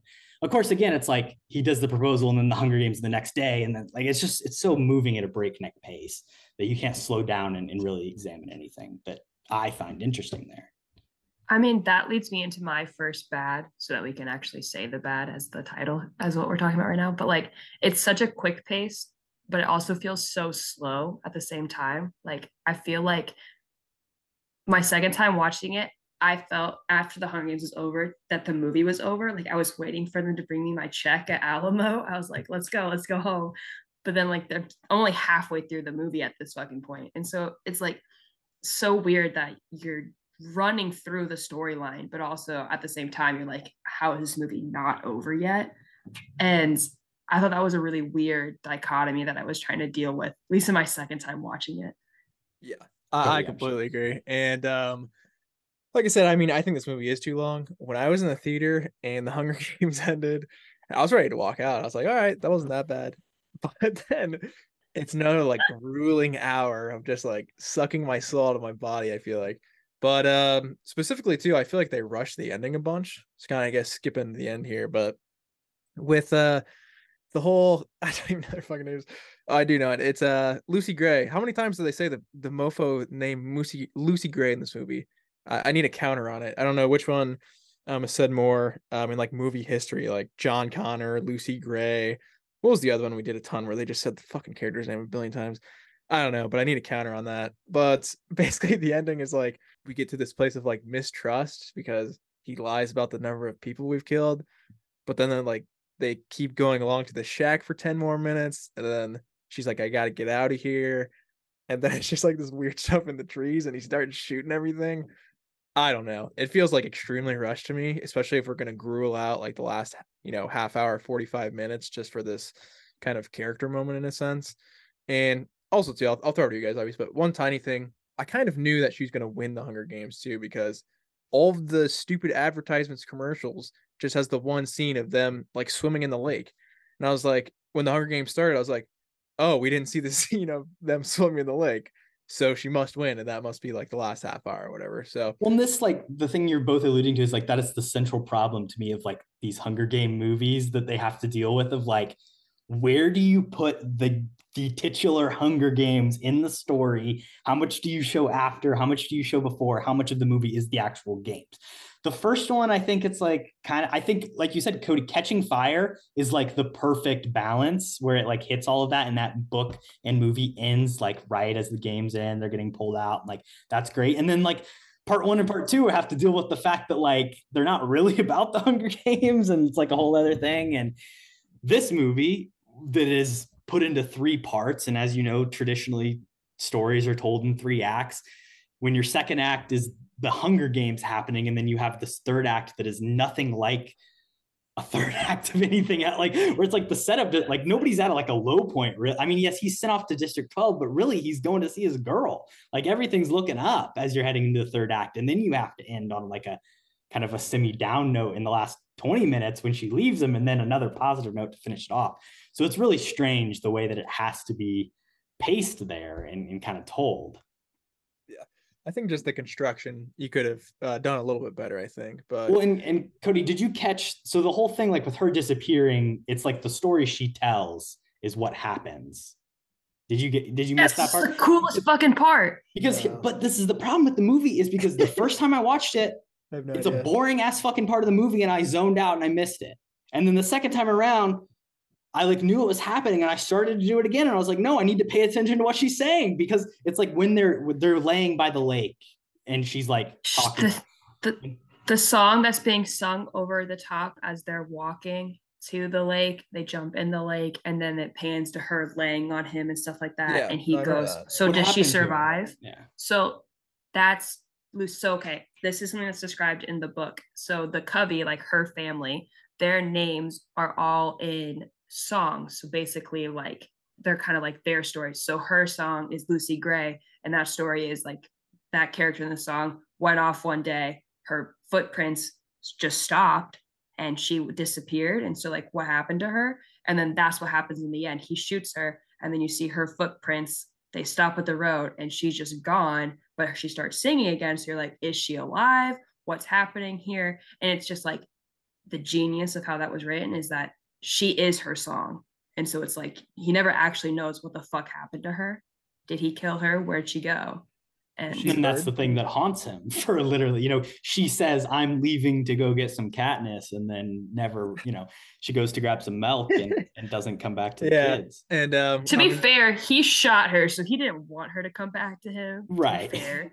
But Kody, you mentioned that scene where he's like, uh, Oh, I've killed three people. That's fucking, that's like might be the worst scene in the whole Yeah, I hate that It's so stilted. He's not playing it well. He does like a bad lie of like, oh, I was saying I killed myself. And it's like, come on, man, just like say you Make feel bad else- about Sejanus dying. Like you could still Yeah. take blame because that's what he's taking blame for that death. Like I think she would still accept him taking blame for even though like she doesn't know obviously that he you know sent the the bird off to the capital that really did him in but right. If he just I think- explained that, if he's like, oh, you know, I just accidentally, you know, got the audio out this bird and it ended up in the wrong hands, so I am responsible. Like, okay, that's a good excuse. You didn't really kill him, but I mean, I guess you know, side effects you did. the but- old me yeah, exactly. Um, oh, and a couple small things. that's a little too. ta- he's he's You- his inner taylor swift the old me can't come to the phone right now Shout out 12 verse 50s. Um, I think you could like kind of mention this cover, but not really. But like uh, Lucy Gray, Rachel Zegler's like the southern accent here. I think that Oh, specifically God. like takes me out of the movie a lot. I think her performance is good, but I just like kind of don't like this character because she has like a terrible accent. what the fuck was that choice? That was so Yeah. bad. I God, I liked her singing. Like I kind of liked the way she would do that, like that high pitch cut for words and stuff like that. I thought that was really fun. But where the fuck did that southern accent come from? No one in 12 talks like that. What the what the fuck? I oh yeah i mean I it's the thing i said before like, I she's in the it's wrong kind of movies i don't really think she's an action star she's a theater kid and that's like okay like i think that works the accent is fucking atrocious the singing works but it's also like it's just working on the fact that like she can sing it's not the type of music that like a, a different artist or a different person singing those songs, I think would be a lot more believable and a lot more effective. Like that folksy, almost uh, "Oh brother, where art thou" vibes that are coming out. Like someone else, I think, plays that so much believable. There's even like the the hard nosed, like sharp, biting, like kiss my ass like type wit that she has to like pull off with the southern accent. That's like even worse and doesn't work for her. Yeah, I, I just don't. I think she's a star, but it's just not not in this character role. Yeah, I agree. And then the other little thing she's that- not Jennifer Lawrence. That's the thing. Like she's a totally different type I Yeah. think, of actress. J Law can't sing like that, I don't think, unfortunately. Well, but she Um, can sing okay. Like that's the thing. She could sing enough, but like she Yeah. can do J Law could do action, but can also do ser- like I don't know. Well, like Katniss wasn't ever supposed to have like a good singing voice, anyways. Like Lucy Gray's character is she gets people to like her because her voice is so fucking good and she's such a performer. I don't so believe like that I could believe that uh Jennifer Lawrence would grow up in like District 12, but I just like Lucy Gray looks she looks no, like she doesn't fit in with any of those people. And I know I guess she is kind of different. She's a cubby or whatever, but like it just doesn't make sense. yeah, she's not from she doesn't 12. feel like a minor. She feels like a city girl. She's not from 12. She yeah, she travels around and that's just where she's But I at. guess I don't that's think why she's a minor. her. I think she's like 17 or 18. And uh Ah, shout out. Um, but I want to Oh. bring up Katniss. What is going on here, guys? Why is why is this something we need? I don't care. If we're gonna cut anything from this movie, just cut all the Katniss clips. well, no, and le- you can leave them, but don't like when You you, have to have the the name- Katniss. When you say Katniss, you don't, don't need like need a Katniss. you don't need like a dun dun dun dun to play. Like there's literally ominous music starts fucking playing the second he says it. Like just have it in there, it fits, but you don't have to be like, ooh, Katniss. Yeah, I agree. I think that is by far my least favorite thing in this movie. Um, I hate prequels who are like, "Oh, like uh, you remember this name? Like the one in Solo." It's like, But we "Oh, did, to be fair, Kody, we Han?" did know, we knew prior that she was named after this plant. It's not like they just invented the plant for this movie. It mentions in the original text. Because I, I saw you and I didn't read the book. kinda I Like, I, didn't read know, the but I'm, book. I'm filling you in. I'm telling you now. In, But at they least- do it in they do it in the I mean, movies too yeah. because they because she picks Primrose for her sister and she talked about like her plant is fucking hideous. It's ditchweed. Like, you know, like that's a thing in the movies too.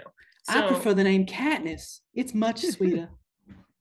Yeah, regardless, I don't that was it your really best needs to be here. that was your best yet, Korbin. Thank you. You you found it. I'm so proud of you. Southern Belle, I can actually do better than Rachel Zegler. I had one last thing really, and it, it mostly just centers around like the characters' names. Um, Hmm. I mean, obviously it's it's book lore, so I don't want to bash on it too hard, but I think Do legi- it, do it, do it.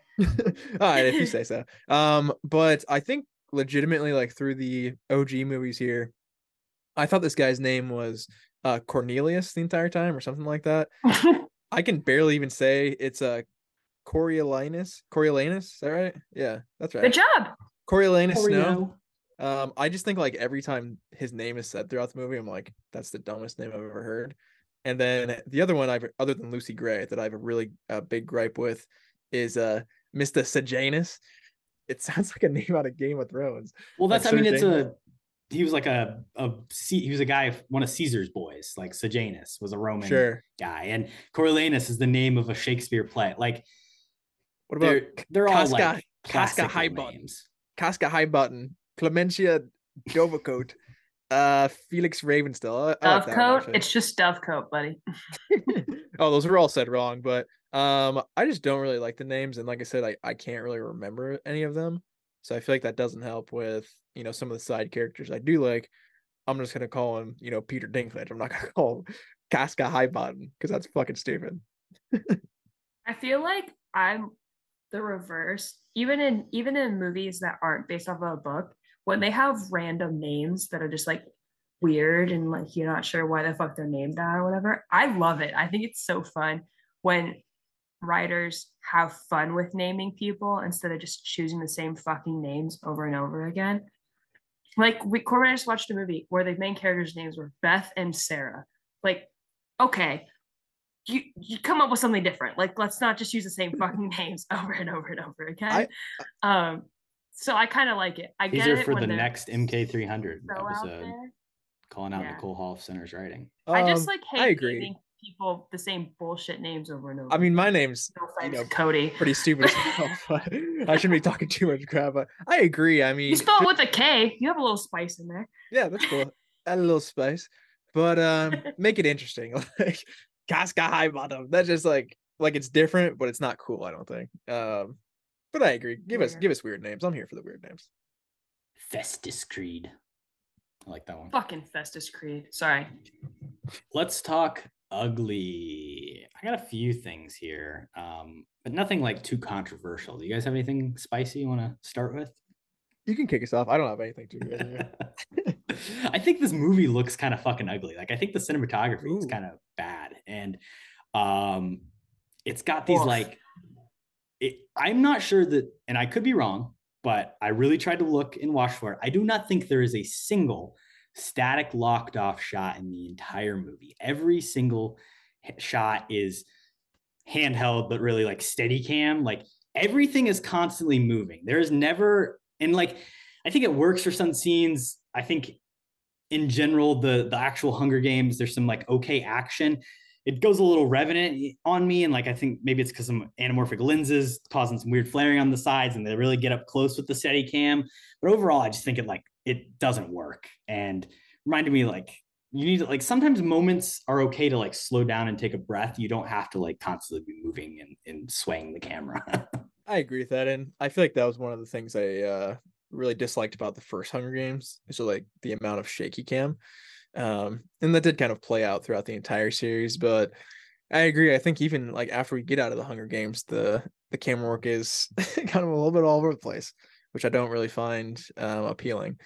But my uglies, I mean, these are kind of not even really that ugly. But first off, having like a snake jump scare come on, man. Like we went the entire movie and then at the very end you're gonna have a snake jump scare. Not cool. That's ugly. Uh secondly, uh Sejanus and uh, Snow's relationship here. I mean, I don't really care about it if I'm being honest. I guess they're friends. Um, it was stated in the first scene that uh, they weren't friends, and then all of a sudden he's got They like took a picture, of him. Yeah, when Yeah. did the picture happen? I don't know, but I guess they're best buds now. And then he just sold him out and he didn't care about him. So maybe it's just like the one sided relationship thing, but they didn't really delve into that. And I feel like that was something with Snow's character that I just didn't really like at all. That was my main ugly. I fucking hated the way they showed that. Cause like that's the whole thing too. In the book, like Snow is getting close to Sejanus for a multiple multitude of reasons. Like he actually does kind of start to gain a friendship in there, but he sees an opening in like it, like- basically blackmailing his dad to give him money mm-hmm. before covering his son's ass so much. So it's like he's like because he knows that Sejanus has been bailed out plenty of times by his parents' money. So then he like after he saves him from the arena, he goes to their house later and he's expecting Sejanus's dad to give him money, but he just says thanks and sends him back home. Like so that doesn't work out for him. But then he's in 12 for a few days before Sejanus gets there, and then Sejanus shows up. Now he has a friend again that connects him to the capital, and they really start to bond before they get to go out into the town and stuff like that. So like the book actually makes you be like, wow, Snow could be a good person here and is genuinely getting a friend, and this could be really good for him. And then he betrays him, which is like I think would make him crying there after Sejanus dies mean more. But at that point, you just see him crying. You're like, why the fuck is he crying over this? Like, he's the reason this happened. So, like, what the fuck? I think they did some kissing. That's my take. Oh, I like it. Nothing wrong with that. Off But- screen. I'm just saying. Off screen. and maybe Snow again really- being manipulative. Maybe he was, you know, he's just trying to he's trying to get the money, man. True. And lastly, Yeah, I- uh, my last one was, "How dare you cheat at the Hunger Games?" um, like, come on, why is there like a moral compass to like this mentorship? Like, everyone's cheating every second of this game. So I think that's really stupid. But I guess like morally, you know, that is pretty ugly. How dare you, Snow? That's the the one thing hint of morality we know about these people. They don't like cheating. That's literally the only taste we get of what they stand Cool. for. Um, Okay, Here's something. Hold on. I have one thing. It wasn't really an ugly, but I think they did Wovey, that like little girl character, so dirty. Yeah. Because she uh in the book takes one of the broken drones and rewires it and has it just keep bashing people in the head. And I think that In would all have this been movie, so she, she fucking gets have eaten by a snake. gets Yeah. yeah. I was like that would have been so cool to have her come out and just be like, fuck you guys, and like this cute little girl. But so I think that was ugly by doing Moby so fucking dirty in this movie by making her just die immediately. And uh, I mean, again, I guess you know there's too much shit to do, but like that would make the fucking drones better because I feel like the drones are so stupid that it's just like there's just shitty drones that they keep sending in. And at least if there was like a purpose for like something that They're also, like, them. Only shitty once in the book, and then they fix them. Like so, like I don't know why they was like that. But anyways, You know what's really fucking ugly? The final shot of this movie is in the fucking trailer. That is insane to me. You cannot do that. You cannot put your not even the final the final two shots of the movie are just straight in the trailer. That is that's just bad. Like Yeah. give s- something for us to watch, like be excited to see. It's criminal. And they force us to watch these stupid trailers too uh, before the movie. So yeah, I can't stand. I stand. hate trailers, it. man. End it. End it all. It's a broken system. We're gonna take a quick break and we'll be right back. And we're back with Invite Fight Night. Totally invite your personal friend Spider Man. I want to fight you. Hans, Bobby, I'm your white knight. We're going to start by inviting somebody on the podcast. I think I've got the obvious pick here. Lucky Caesar Flickerman. He's a showman. He could do a couple magic tricks for us. You know, he he I think he could definitely uh make this podcast better by having him on it. What do you think, Kody? I'm a fan of, of the Flickerman. Um, I would probably go the Dinkman route here though. Um, or I mean, Not the first time you've tried to get him on the pod. that is true. It's a recurring uh, theme here, but He's in a movie, chances are. Yeah, I mean, if he's in it, I'm gonna pick him likely. But I mean, Flickerman, he's more of like a visual guy. I feel like, like you're saying with the magic tricks. So maybe not the best for um the podcast format. Well, so are you, Mr. Light Up Mike. True, but nobody's watching. But uh the Dink Man, he's awesome. I also want to hear his Leave it in. backstory. well, I'm just saying nobody's watching the YouTube version. I don't at least, but that could be wrong. I Um, watch it. I watch it all the time. oh, that's awesome. Um, I, but I, I just I want the All Dinkman of that's getting cut. backstory here. No, that's good. Uh, the Dinkman, like, what's his story, man? How how do we get to this point where, he, like, he gives us the whole story? Obviously, like, oh, I created it when I was drunk, and then your dad, that bastard, took it over. It's like, dude, okay, like it's been going on ten years since then. Like, I guess you've been sabotaging it, but I, I kind of just want more of the backstory, just because that Not was such- trying very hard. that was such a quick turn too. Like the entire movie, I don't feel like there's too many notions of that.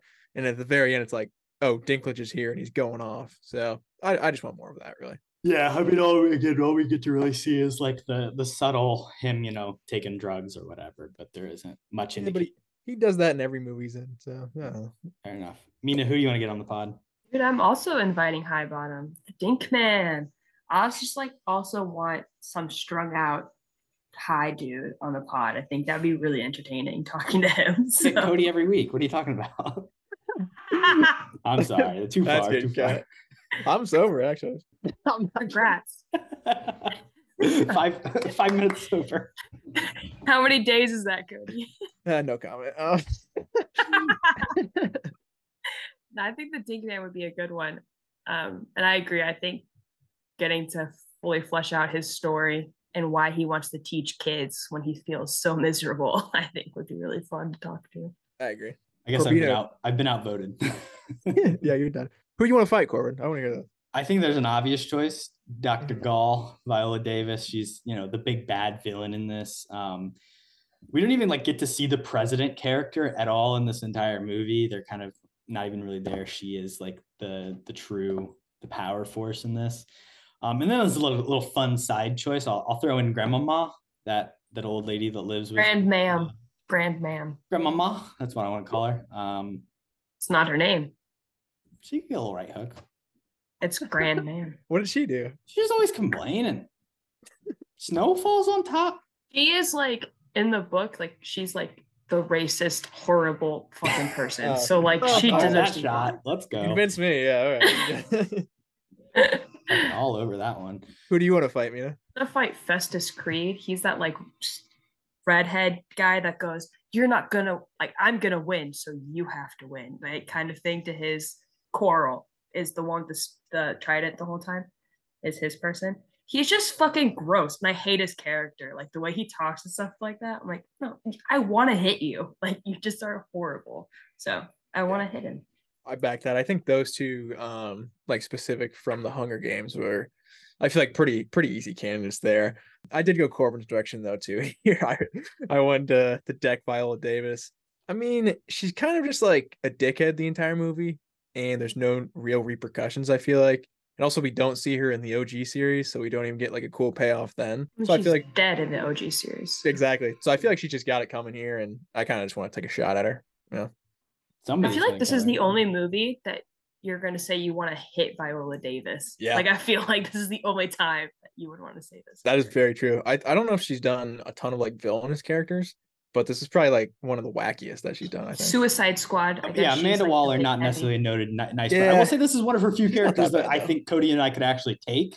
Uh, she's kind of just a crazy old lady. Most of Viola Davis characters would probably kick Kody and I's ass. Uh, circa the Woman King. I th- oh yeah, definitely the woman king. I Yeah. think this I think this girl's got some uh, tricks up her sleeves too. So I Well, would yeah, she'd fucking stick some like weird snakes on us, but you know, hand to hand, Kody, I have she faith in just you. pull out a skunk for you and you'd be done. So our uh, knight.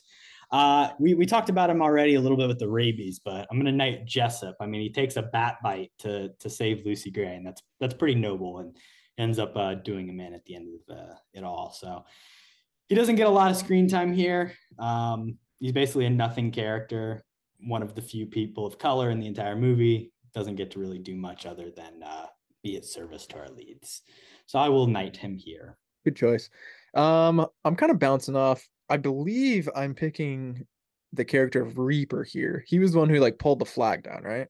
Is that right? Yeah. Yeah. I don't, I don't know the characters' names, but he was really awesome. I think just from a morality standpoint, he seemed like uh, the most sane person in the arena. It seemed, you know, trying to protect, you know, the young, uh, the young girls and stuff. I thought that was good. And then at the end, like all the dead bodies lined up, he's like, "This isn't right." So kind of pulling that down and covering them up. I thought he was kind of just like the moral, you know, center of that Hunger Games in a sense, and uh, he kind of went out a tough way too. So yeah, definitely deserve of of the night here. I mean, not to keep harping on like what happens in the book versus the movie, but like Reaper's so much cooler in the book too. Cause like he doesn't move them all at one time. Like every time someone dies, he moves them into that line and then covers them up and he rips off part of the flag and ties it around him like a cape or some of it, which is cool. That is and cool. then he, he doesn't die by the snakes either. Like Lucy Gray kills him. Oh, Yeah. By like he never eats at all during the Hunger Games. And so she just kept keeps moving the flag off of the bodies and then he has to go fix it and then ends up dying of exhaustion because like his heart gives out. Which is like crazy. I guess they didn't show us that because that would have taken fucking hours. Yeah, I mean, this is. the I would have rather seen so that. condensed. I would have rather seen that than the damn third act. Yeah, give us that movie, poison. This like the snakes the snakes happen still but like they're a little bit different but like reaper's fucking cool so like good pick kody.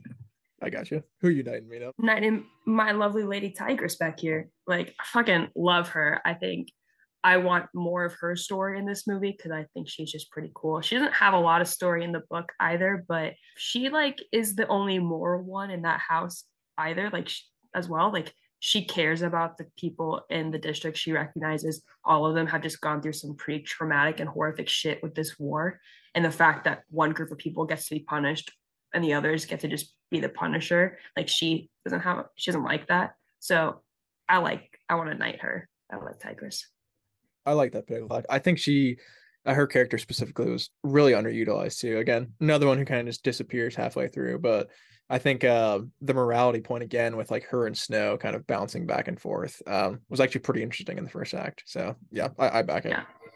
All right, we're moving on to the recast. Bond. James Bond. My name's Bond. James Bond. The name's Bond. James Bond. The name's Bond. James Bond. Mine, who do you want to replace in this movie? i've got two i want to replace grand ma'am even though the actress that plays her has a funny name Fiona. Yeah, I was gonna say it earlier, and then I was like, I can't even attempt that. I think she actually does live in the capital based off of that name. But like give me Maggie Smith. She's like severe, and I feel like she would have been really good in this and being like, fuck all of these district kids and stuff like that. Like, I think she would have been really fun. Um, and I just love seeing Maggie Smith in a movie. So give me some Maggie Smith there. Could have been another draw Uh, for the uh the late millennial fans of uh of books. Maggie Smith's she's getting up there. I don't know how well she's doing right now, but uh you know, prime Harry Potter Maggie shit. Smith. Yeah, she's she's quite Yeah. old then, and I hope she's doing good. But Kody, we'll we'll throw it over to you for your first one. Yeah, I got a couple as well. Um, I mean, first up, I don't know if this is obvious, but I'm getting rid of uh, Rachel Zegler here.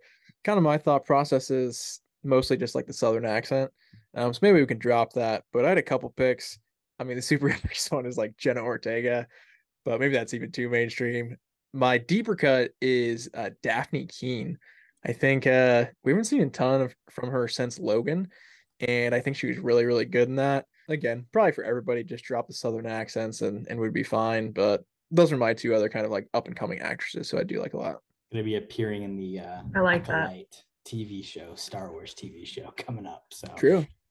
You've you've talked about her on the in the past, Kody. You're always trying to get her in stuff. So Yeah, man, she was really good in Logan, and I feel like she hasn't done a ton since. So I'm definitely a fan. I mean, yeah, she was in uh 23 episodes of His Dark Materials, the TV show. So I guess she has existed in the uh, Yeah. young adult adaptation world. Yeah, I don't think anybody's really watched that too much, but she's probably good in it.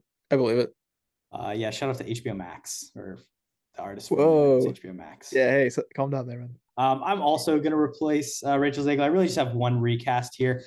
There's like two people that are too old for the role now. So maybe like 10 years ago, I could see like a maybe like 15 years ago, 15, 20 years ago for Kate Winslet, and then like 10 years ago for Emma Stone. I think either of them could have maybe pulled it off. But my pick for like someone a little bit more contemporary would be a Saoirse Ronan because I think I think she can do the accent. I think uh, a lot of English, well, she's not English, but a lot of people from the Isles, she's Irish, but um, like those are more similar to Southern accents and they can often kind of pull them off. I think she could do like the more folksy, homely singing thing. I think like the Little Women outfits feel more adjacent to this. And uh, she's also done some like action type stuff. The movie Hanna, I, I don't think it's that great necessarily, but like she's been there. So that, that's my pick, my fave, Saoirse. I like it. Bring out the potatoes. I don't know if she can sing, honestly, though. Yeah, Emma can just- Stone and Winslet work better for those purposes. You can fix it in post. It'll it'll be all good. Uh, I'll just go my second pick. I'm getting rid of uh Sir Janus here. Again, actor wise. There's no R. It's Sejanus. Everyone in the movie says it with an R, though. That's on them. No, they don't. They say they say Sejanus. There's not an R in it. Well, Kody heard an R. I heard an R. I Because could you just guys add R's to everything. You say Sherbert. There's not an R in that either. But at the end. Sherbet. I think there's a there's an R in sherbet. sherbet. It's S H E R B E T. You're thinking of sorbet, Mine. I like I'm both. not. Um, this guy's name is evidently Josh Andres Rivera, and he was also in West Side Story, which I was not aware of until just now. Yeah. But He's dating Rachel Zegler. Is the reason she's in the movie. oh, they're actually dating in real life. Yes, Kody. We'll, we'll share a little Oh. bit of a behind the scenes fact there for you. Rachel I Zegler tell you that. was uh you know busy filming doing doing her actorly thing and she was like you know what i'm going to take a break from acting so sorry hunger games i'm going to take my name out of contention for this role and then she gets a call from her uh, her boyfriend and he's like Sejanus. Yeah so Janus Josh I hey I just got this role in the new Hunger Games movie I'm so excited and then she was like oh shit I guess I will go uh, hey you guys should consider me so then they, they got to hang out Well, was I a feel lovely time on I do feel better replacing him now. Um, in my my pick, I'm going with uh, John Boyega. Um, again, maybe a little bit too old at this point, but we we don't really care about that in the recap. Like that though. Yeah, I think he would be really good in this role, kind of, because he can go darker. I think too, especially when like he's freaking out in Congress. I, I can see John Boyega like yelling at everybody, and everybody being like, "Damn, I, I think he's kind of right." So yeah, I, I think he would fit in perfectly with with this cast and and uh, and be a really good Sir Janus. he can pull off the fits Yeah. for sure Oh, but John Boyega's Yeah. awesome. I want to see him in a ton more too. I think I've had him in my I agree. podcast, uh, multiple times as well. So yeah, love me some Boyega. He's Nina who was your uh, other recast Well, you guys did her on your first recast, but I'm getting rid of Rachel Zegler too. And I'm casting someone who I think is above the age now, but Lucy Hale, uh, she was in Pretty Little Liars and um, Scream 4. Like she knows how to do action and like kind of that stuff. She can sing as well. And I think she has the body type where she looks like she wouldn't be able to fight and do anything, but would still look good doing it when she has to. You know, it wouldn't look like awkward. Or I also think Sadie Sink would be kind of interesting in this role. I don't think the accent has to stay. Like I think that was a choice on Rachel Zegler's part. I don't think that's like anything that's well i think they so. they like composed the music and they did the production design in a way that i almost feel like she was like overcome by the spirit of the, the country i think. Like i think she i think it just overcame her. Like she was forced into it by the instrumentation though. So like you start playing a banjo and people you know start she's drawing. never playing i mean i guess but like i don't think she needed to do that. I don't know. It was a distinct choice to make district 12 feel much more folksy than before. I think it has a similar look, but it I don't know if it feels quite the same as the uh, original di- or the other District 12 we see later. I think it just feels more depressed in the original Yeah, District 12. fair. Everyone fair. is a little bit just more depressed. But that's yeah. That's I think we all agree. Let's just get rid of Rachel Zegler. in Yeah, unfortunately, there. I think I think Lucy Hale though. I think that actually is probably the best pick uh, that any of us have thrown out there. I like that one a lot. Thank you. Thank you. I like Sadie Sink better, honestly. Uh, she's a really good uh singer, I think too. So I'm on board with both. I think it would just be kind of fun to see like a different like kind of vibe in that role. I think she looks like she could actually put up a fight a little bit more than anyone else we threw out there, which kind of throws it. Let's move on to the rating. But do you like me? What do you want to rate it out of 69? I feel like I always get us off with the ratings. I did go back a little bit too and, and try and put this in a good place for for some of my other ratings. I'm gonna end up going with a 28 out of 69. I think it's pretty fair. Like I said, I think I like like a third of this movie, and it's just like ridiculously, ridiculously long. Some of the cast is good. Some of the Hunger Games stuff is good. Um, but yeah, I think that's fair for me. That's like two, two and a half stars, somewhere in that range. I'm gonna give it a 47 out of Whoa. 69. Holy mackerel! I mean, like, I don't know. I think it's like a maybe I've maybe I've been talking a lot Oh, of shit here, sucks, but I, I think the thing is, it's like a decent version of. Okay, let's think about it, Kody and Mine, Uh-huh. of like all the box office IP big budget things we've been given this year.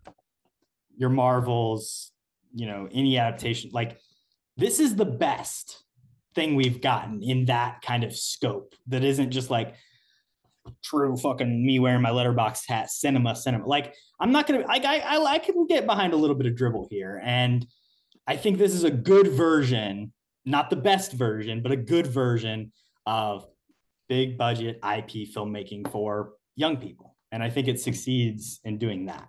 I have a lot of problems with it uh, but i still think it's 47 mine what do you want to give it? I think this is going to come to a shock, but my initial was to give it a 45.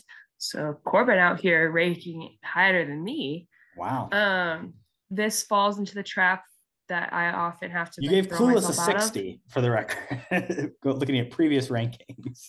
They're very different movies, and I like them for very different reasons. Clueless has a very nostalgic feel for me, so it will always be ranked high for me for that purpose. This uh, falls into the trap of it follows the book, but not really. And I can't get that out of my head. So I have to rank it lower just for that. Um, and then it just like has issues that I, I'm just not a fan of in a lot of ways. I still would watch it again. I've already seen it twice, but I would still turn this on and watch it again. Um, but it's at a 45 for me. Kody, do you gris- disagree with what I'm saying about uh I definitely do. I don't think it's the best um IP project we've seen all year. I think you could name off a few others. I mean it's not the best. Um, Guardians of the Galaxy Volume 3 is significantly better, but I'm saying it's like a solid good version. Did that This come is out a- this year? This is a three and a half star movie. Yeah, May of 2023. Jesus Christ. I think I this is like a solid three and a half star film. I think it's it's Yeah, overly long. It's bogged down by the source material, but it's got some interesting stylistic choices, a fun young cast that I am mostly heavily attracted to. And uh, yeah, I, I think it works. I mean, I can't argue against the attractiveness. I mean, that's that's this franchise to a T. I feel like seeing hot people on screen, Kody. I'm sorry. I think just story wise, it's, it's a little. I like how you only address Kody about liking hot people on screen, and you didn't Well, you're address here me for, for it, you get to that. hear it. I wouldn't be saying these things if you weren't here, just for the record. This is a safe space. That's bullshit. Only because you're here that I, can I can I admit how I feel about Rachel Zegler.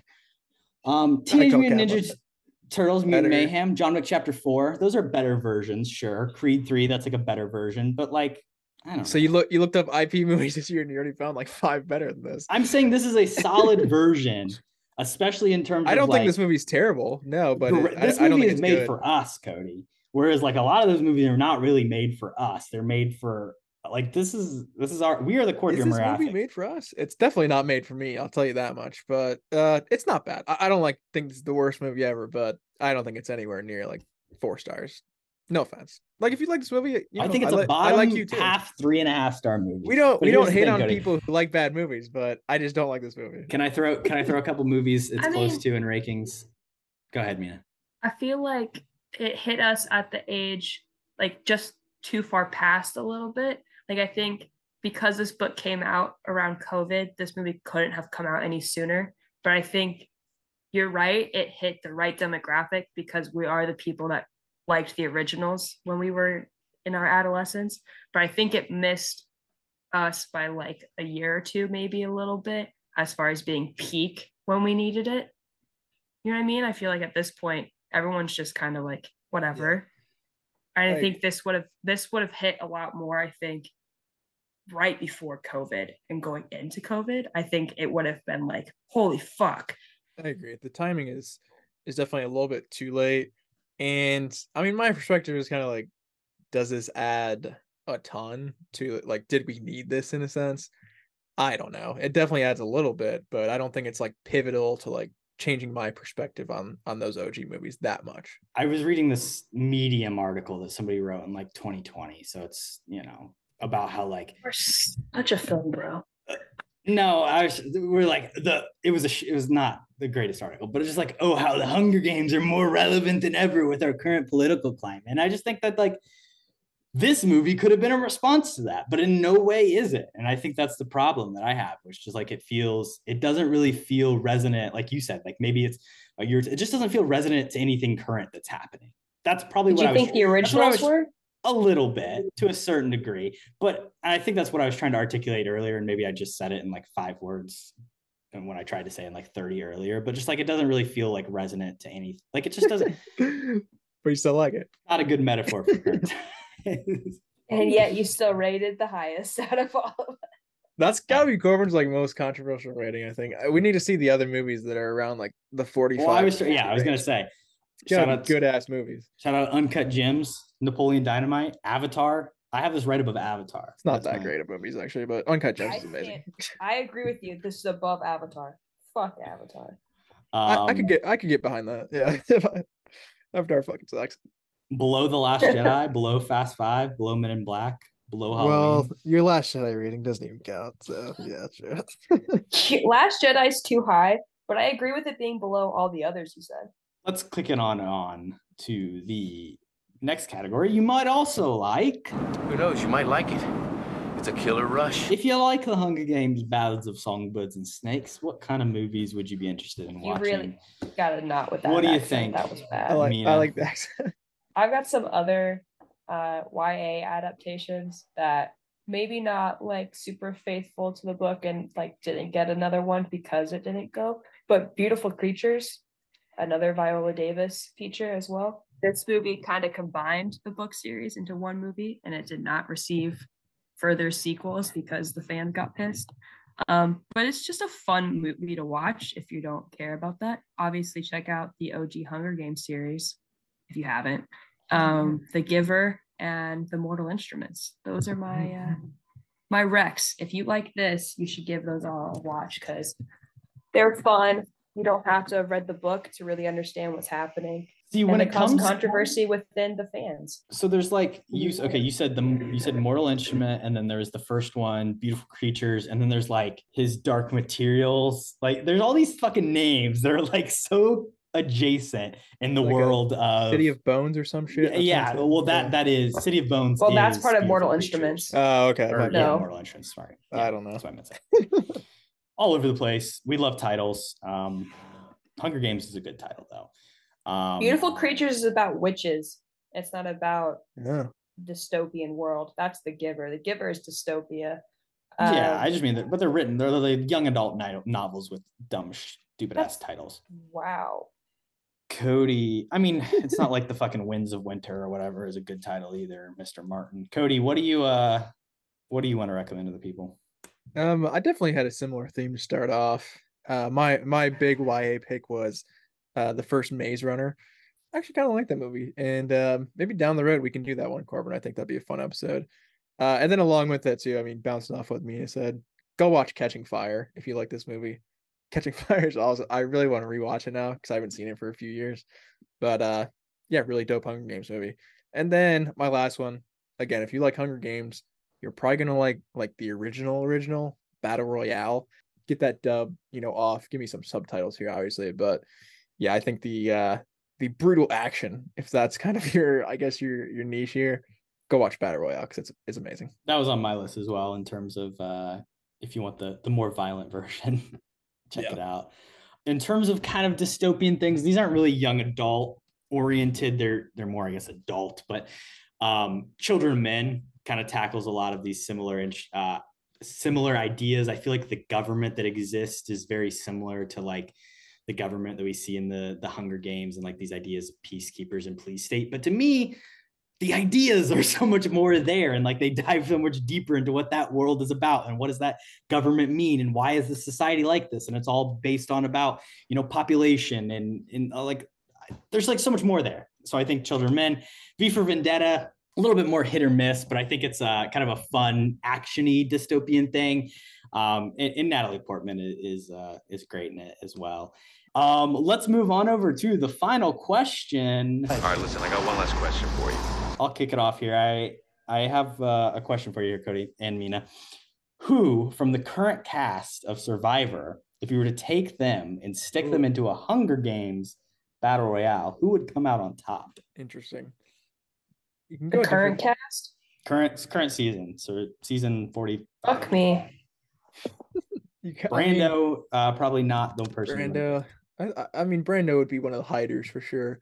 I mean, just from a like uh, a strength perspective, I feel like Sifu's you know a pretty good candidate for that.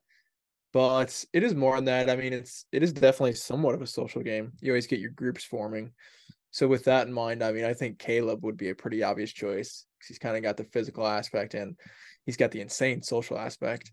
Who else do we have in the cast? Uh, I mean, Austin is is an athletic. I think Dee is a sneaky female. Kendra- be fucking Austin, Austin and Dee are hundred percent from District One and District Two. Yeah, they do look like rich uh Pretty people. nobodies.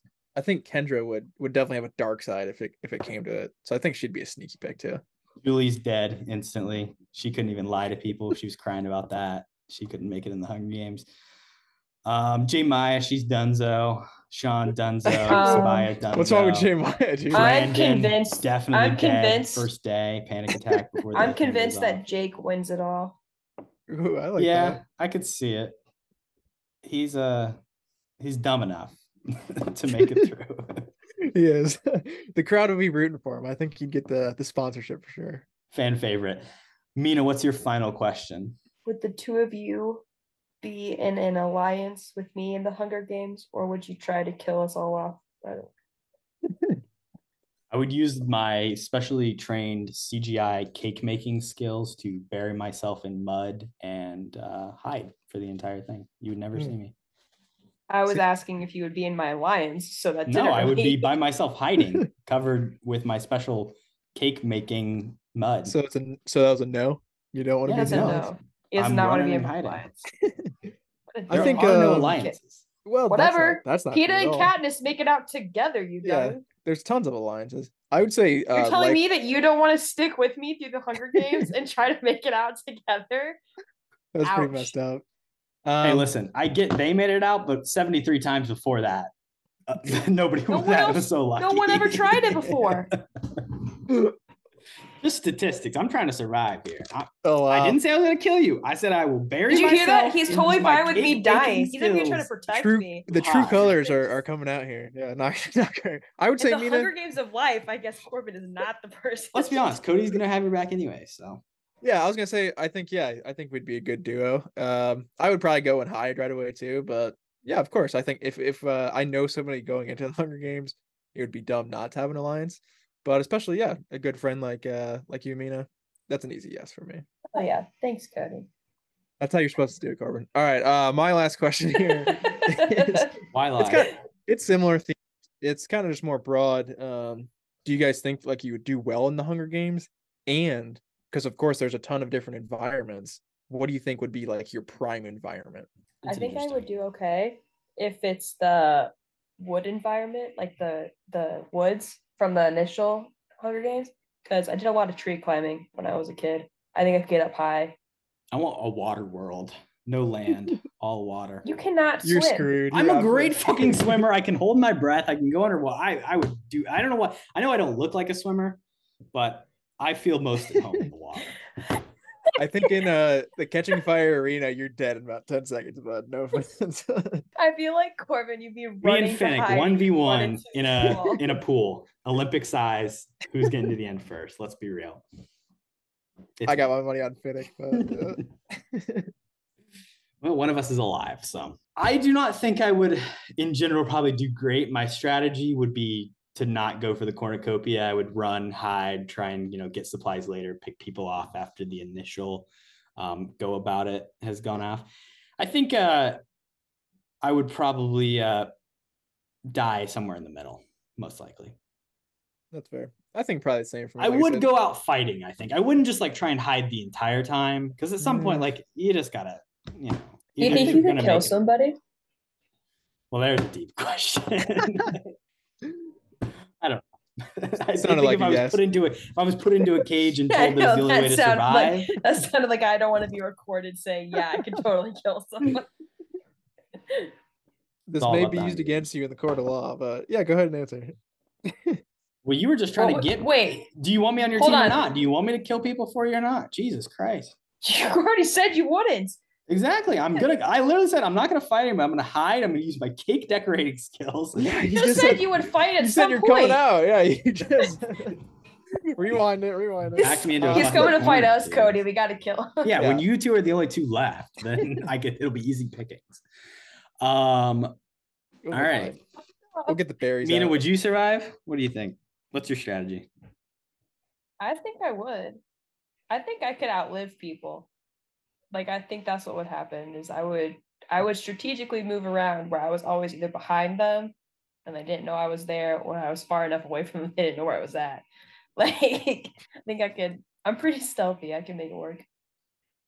Do some singing if some snakes show up. Give it your best shot. I'll poison them. Do some, Throw a little. you know. Yeah. The, the question is, could you seduce your mentor into cheating Yeah. for you? Because I could. Hundred percent. I'm sorry. I'm, I have faith that. My abilities on that. Oh, guys, I'm probably screwed in that. Last- last book reference. Those two totally kiss in front of all the other tributes and mentors in the book, like in public. Oh, really? Yeah, Huh. smoochy smooch, and everyone else is just like, "Whoa, Coryo, good for you, man." That's interesting. I wish that would have uh, happened too, because that is pretty weird. Yeah. Sorry, I meant to mention that earlier because I thought you guys would like that. Saving it for the end. A little bite. The three movie mini draft. We're drafting Well, it is draft day. prequel films today. Mine, you get the first pick in this draft, and then I'll take the third pick because fuck you, Kody. That that. seems rigged, but okay. I found a lot of good prequels that I was excited to pick, but my favorite, which I don't think either of you are going to pick, is Mallrats, because technically it's a prequel to Clerks, and I fucking love Mallrats. So I'm taking it because even though I don't think you guys will pick it, I had to stick by it for my first round draft pick. I love that. Got to stick to your guns. Shout out Jason Lee of Chipmunks fame. Shout out Stan Lee as well. Uh, our Captain Marvel episode. He had a, a Mallrats uh, script, so that's awesome. Correct. Um, hmm, you left the door open here, Mine. I don't know what Korbin Sure did. pick here. I think I'm just going to go. I think he is going to pick this one actually, so I'm going to snipe it early. I'm going to go with X Men First Class. Um, for me, Solid. I mean, prequel wise, it's a little bit slim pickings as we go along here. I think we'll see, but I really, really love just the recast. It's impossible to recast like Patrick Stewart and Ian McKellen, and somehow they nailed And it. they did it. Yeah, with McAvoy and, and Fassbender. So I love that. I love the Nazi hunting aspect of it too. All around, just a good movie, I think. Yeah. Definitely a solid pick. It, it was on my list. It's not what I'm gonna take here, Kody, but uh, you know, with two picks, sometimes you gotta you gotta go where your heart leads you. Um, do you do you consider Days of Future Past to not be a prequel then? Because I would imagine you would have taken that one. Yeah. No, no, that's a At that. I point, mean, it's- they're in the future. Yeah, Yeah. that doesn't count. Fair. Um, they're rewriting history. I'm gonna take a movie that uh, is definitely a prequel to uh, Fast and Furious Tokyo Drift. I'm taking Fast Five. I I don't think that counts. I don't think that counts I saw that in how the list of not prequels, and I was like, bullshit. because we had the fourth one already. yeah, but it's technically a sequel to So is the stuff. fourth one also a prequel? yeah, they're all three prequels. So you can all- name you it's can a name any prequel Fast trilogy. and Furious movie and just call it a Well, prequel. Kody, have you ever heard of the prequel trilogy from Star Wars? The same thing. Uh, four, five, and six in the uh, wonderful Fast franchise is also a trilogy. It's a prequel trilogy. So fuck No, you, but that's the thing. They didn't go like one, two, three, and then four, five, six. They went what one, two. I Yeah, know 'cause how the fuck they did it. technically- four, Because five, six, then three. three, yeah. because five is a sequel But only to the Well, three six and three. Uh, I think we don't. Five is the is a Seven sequel to the first movie, so I don't think it counts. I don't. I think maybe if you said Fast Four, we would take it, but I don't think we can accept Fast Five. it is literally a prequel. It's not a prequel though. It's a sequel. I don't think Fast any, I don't think any of them count as prequels unless they're supposedly taking place before the first Fast and the Furious, because that is when Yeah. the whole thing starts. No, she's, the the prequel is Tokyo Drift. That's the prequel. No, Tokyo It's Drift is not the prequel. it's the sequel. It's the far in the future sequel. No, but I'm saying like Tokyo Drift is three. What's after that? Four. That was before Tokyo Drift. So then the prequel, in my eyes, is four, and then Fast Five is a sequel to four. So you can't just pick They're five. not and call it a prequels because there's already two movies before all of those That's that also are true. setting the stage. I think you either take Fast Four or you pick another movie. For the character of Kody, Han, but I still think they're it all exists wrong. as a prequel.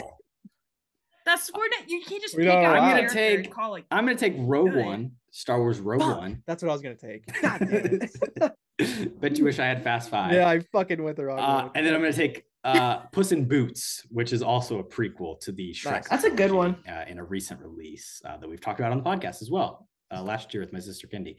So uh, I still feel perfectly good with those two, even though you guys are a bunch of liars. and Okay. cheaters. Puss in Boots was on my list too. That's a solid Yeah. pick. That was on mine as well, my short list. Um, God, I really wanted Rogue One. I love that movie. I don't know what to take here now. I could take like the prequel Star Wars, but they're all terrible. I think I'm gonna go classic here and just take uh well, actually I haven't even seen it, so forget it. Yeah, I was Um, gonna say, Kody, don't don't do that. I'm gonna take Temple of Doom. I think for an Indiana Jones movie, it's not the best, but it's also not anywhere near the worst. Um, him like pulling the heart out of the chest, I think is is fun enough to to kind of carry that into my list. So I'll take I'll take Temple of Doom. Underrated as a prequel. Some people don't realize that, uh, but also a bad movie and pretty problematic. And, and in my opinion, the worst Indiana Jones. Uh, worse than um Yes, the one we've done on the, through the- show. swinging you through the trees. Worse than that. Yes, Come on, brother. You- You're going crazy today. Shia. Mine, you got back to back picks. What are you thinking? Honestly, I'm pretty psyched because I get two of my favorite animation movies now because you guys didn't take them. I'm gonna take with my second pick, Lion King, one and a half. Oh, good pick. I forgot You about two that. and your then- fucking Lion King one and a half every time. Great movie. With my third pick, I'm gonna go with Monsters University. And That I'm was on gonna my enjoy well. myself some really solid movies with watching Mallrats, Lion King one and a half, Monsters University. Not sure I it's think- a list that wins in a poll, but it's a you list, Mine, and I can appreciate and love I that. stuck to my guns. This is like me. I love that. I think that's the winning list, honestly. My last pick, I could go Star Wars here, but uh, or Solo, I guess, but I don't want to do that either. I'm gonna go Bumblebee. Uh, this is a movie I saw for the first time this year.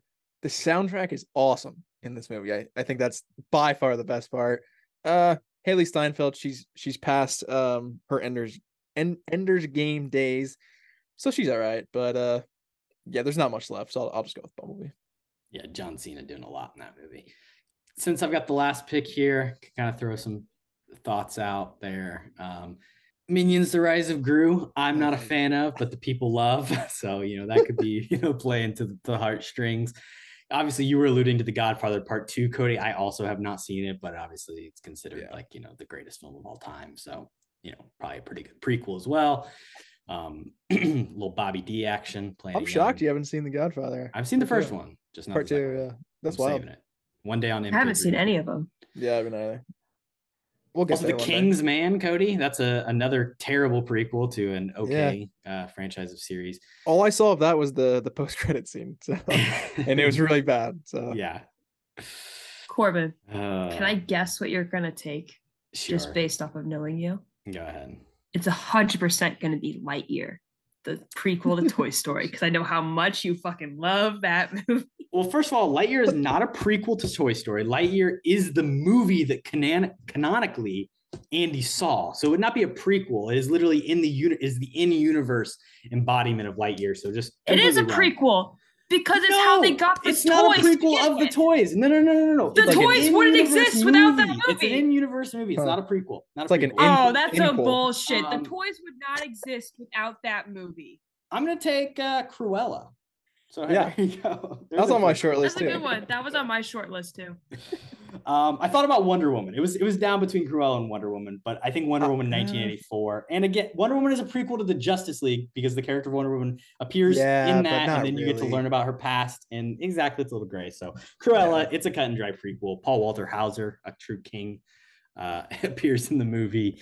and uh, it also has a little bit of an overactive filmmaking. Again, not very many static shots in that one, a lot of steady cam movement. But um, Emma Stone, she's fantastic. And uh, we're about to be seeing a lot more of her on the uh, awards circuit. I've got a few other honorable mentions Fantastic Beasts and Where to Find Them. Dishonorable That's mention, I think, is what you meant to say. Shout out Newt, Newt Scamander. That's a good honorable mention. I like it. Um, Cast, The Hobbit. The, yeah, the Smaug, the Smaug trilogy, Desolation. Pan. Ooh. Oh, jeez. Uh, X Men Origins Wolverine, like that, the yeah, prequel. the, the very first one. People try to block that one. Terrible. And then um Oz, the Great and Powerful. That's not as bad. I think that that would have been a, an They're okay all terrible, too. but I Cody, who directed like, Oz, oh, Great and Powerful? These are prequels. This is great. Uh, I feel like it's somebody we've talked about before, but I don't remember. Sam Raimi. Jesus, yeah, that's why I don't like Multiverse of Madness. James Franco, you uh, you were just throwing out the like who's who of problematic movies. Fantastic Beasts, yeah, pretty Grass, and Powerful, X Men Origins. Why is Fantastic Beasts problematic? Uh, a little person good. named Johnny Depp and Ezra Miller. Two people named Johnny Depp and Ezra Miller, and J.K. Rowling. Oh, it's like fuck. a fucking I three told... for three trilogy of uh, abusers, transphobes, and all the above. Undi- yeah, I don't know what was going on there. Sorry to all of them. Not really though. I mean, the movie's still good, so guess that sucks. But... I like Mads Mikkelsen. Weekly watches. Karen, honey, uh, what are you watching? Kody. Mine, what have we been into, people? You can kick it off, Mine. What's your Rex? Uh, I've been watching Survivor. You guys got me into that one, so I'm watching my second season. So Ooh, Still new to it, but I'm gonna start going back and watching some old seasons here soon. Love that. I'll give you some Rex actually. But, thanks. I would actually love that. Korbin and I've been watching White Lotus, and then I have been on a uh, reality TV kick recently, which I think I said probably the last time I was on the pod. But uh, I've been binge watching the TV show Sister Wives. I'm currently in the year 2018 with it. It started in like 2010, so we're going. Getting closer. it's horrible, but it's about polygamy, uh, which is interesting. So if you want to basically hear these people talk about how they should not be together while arguing that they should be together, watch it. I guess. Yeah. Sounds fun. Hell of a review. Kody, what have you been into, man? I got a few stuff. We haven't um done a normal episode for a little bit, and I've been on a bit of a movie craze. Um, oh, first off, too, I checked out uh, The Birdcage, which I had not seen. And that's mostly just because I hate listening to podcasts and I don't know what you guys are talking about. So if, if you guys have not heard uh, the new KHAP segment starring these two people right here, definitely go check it out. I really liked the first episode.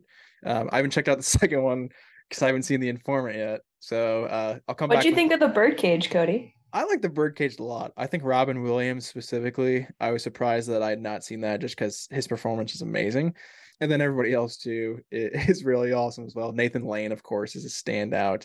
Um, kind of their duality, I thought was really, really well just on screen.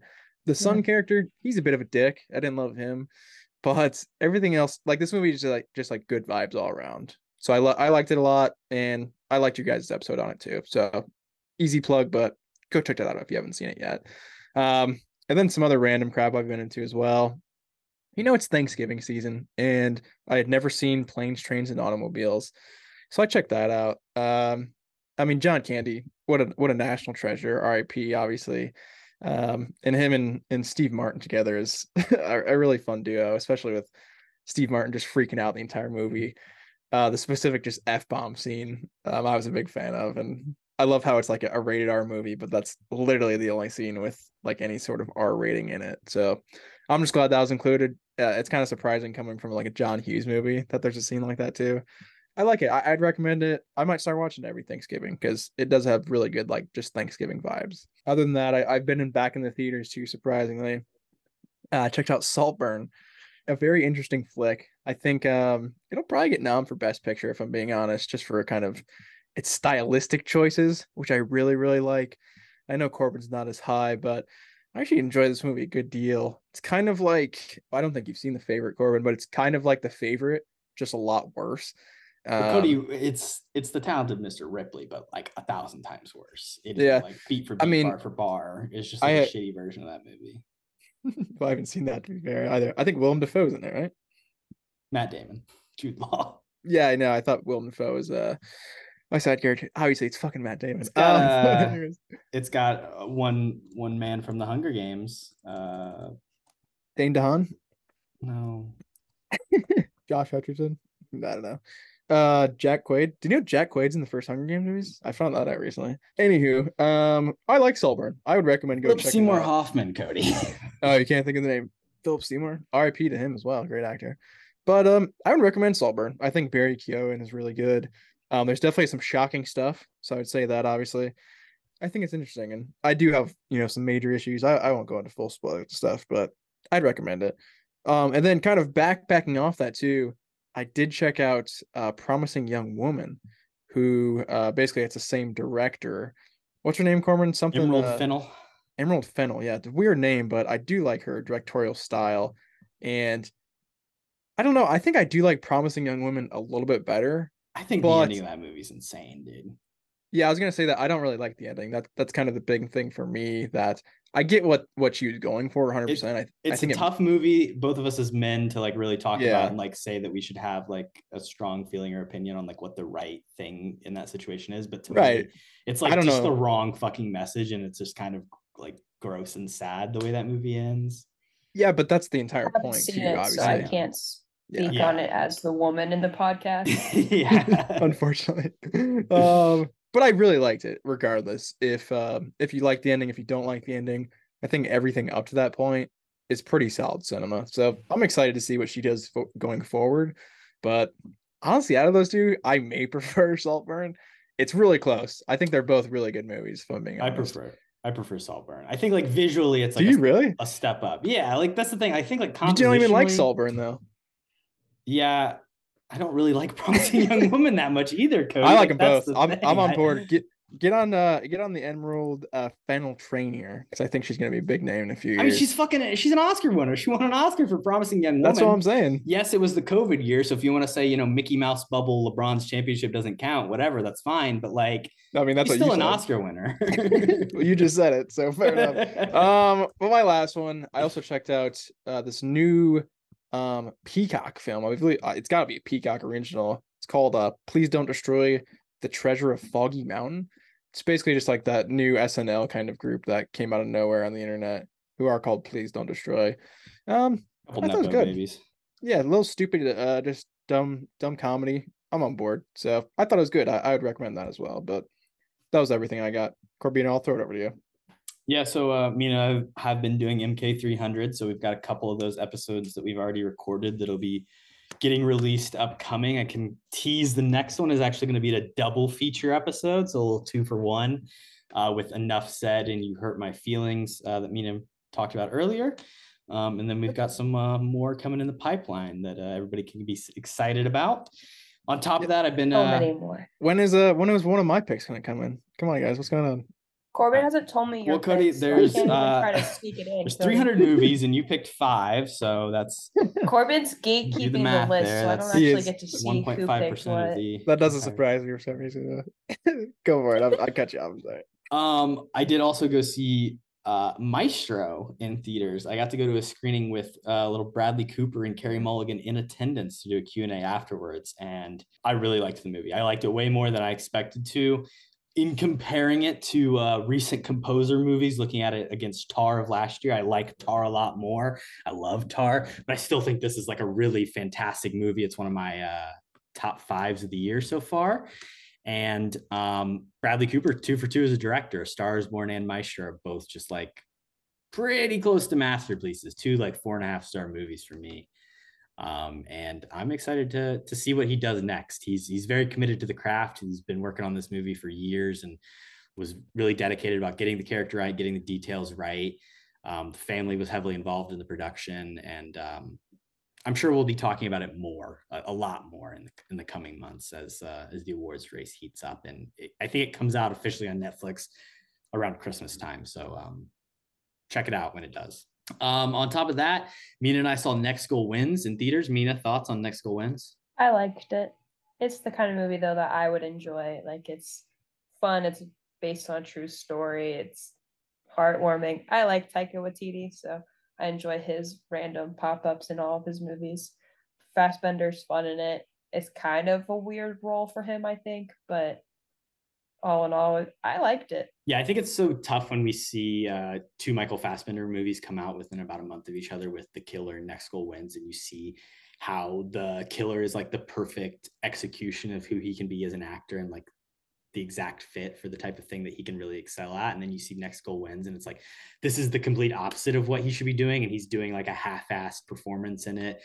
um, he's got a fucking terrible prosthetic beard for half the movie. Like you said, Taika Waititi, if you're out on Taika, then this movie is not going to be for you because it's full of the Taika isms. He inserts himself into the opening shots of the movie and does some narration.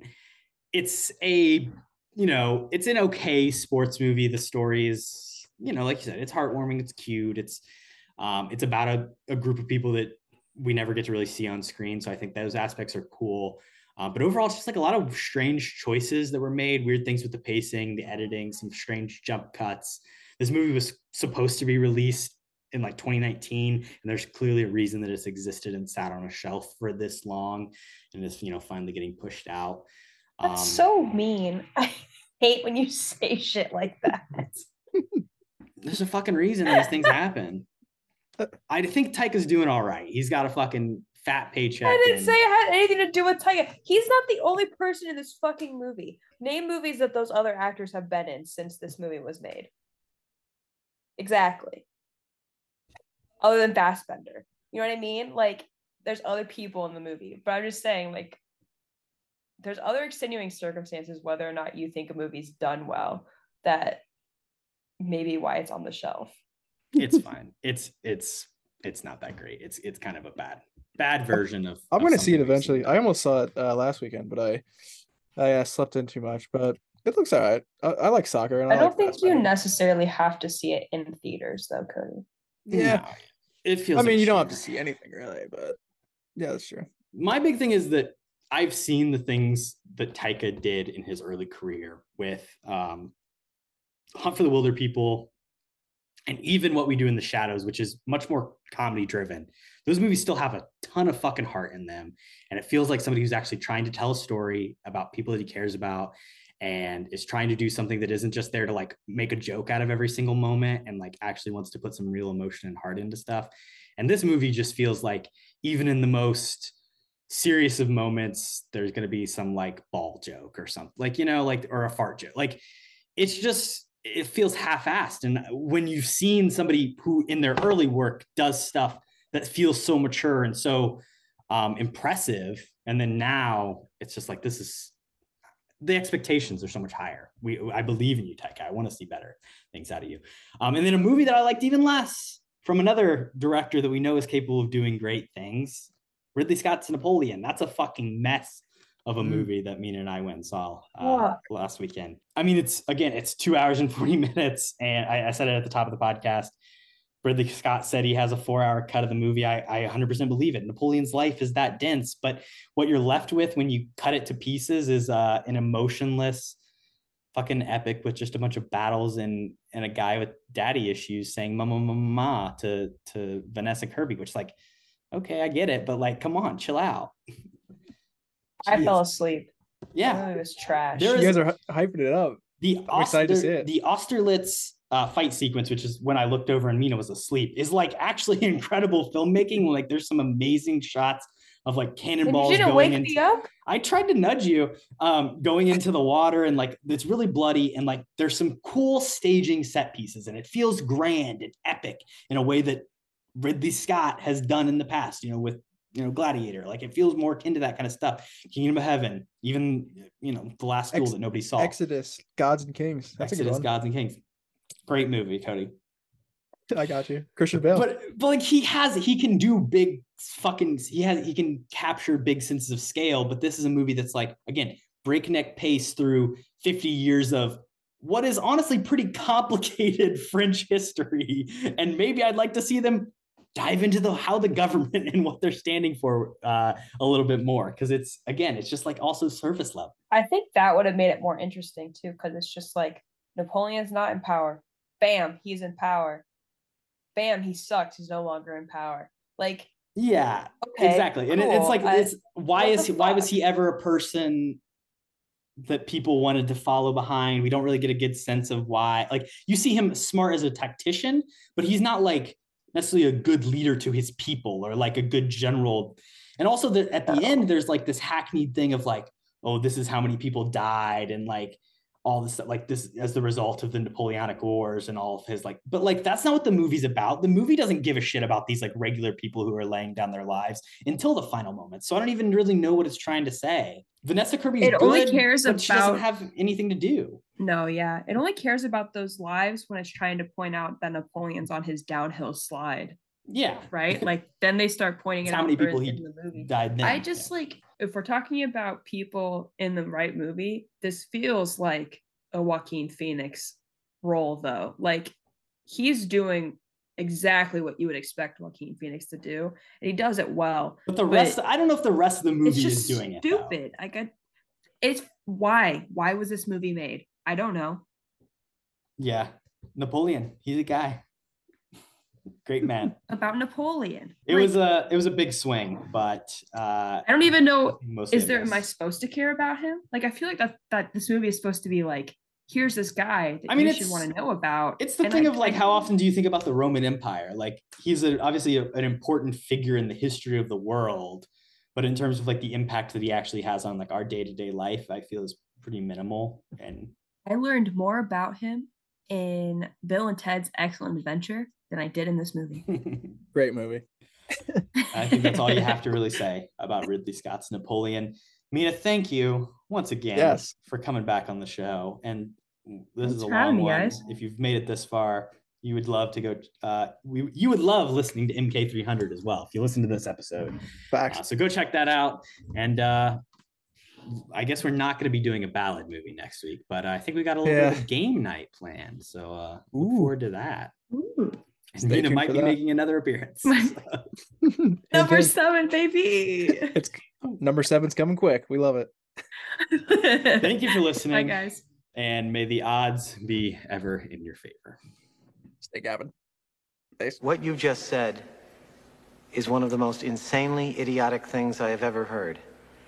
At no point in your rambling, incoherent response were you even close to anything that could be considered a rational thought. Everyone in this room is now dumber for having listened to it.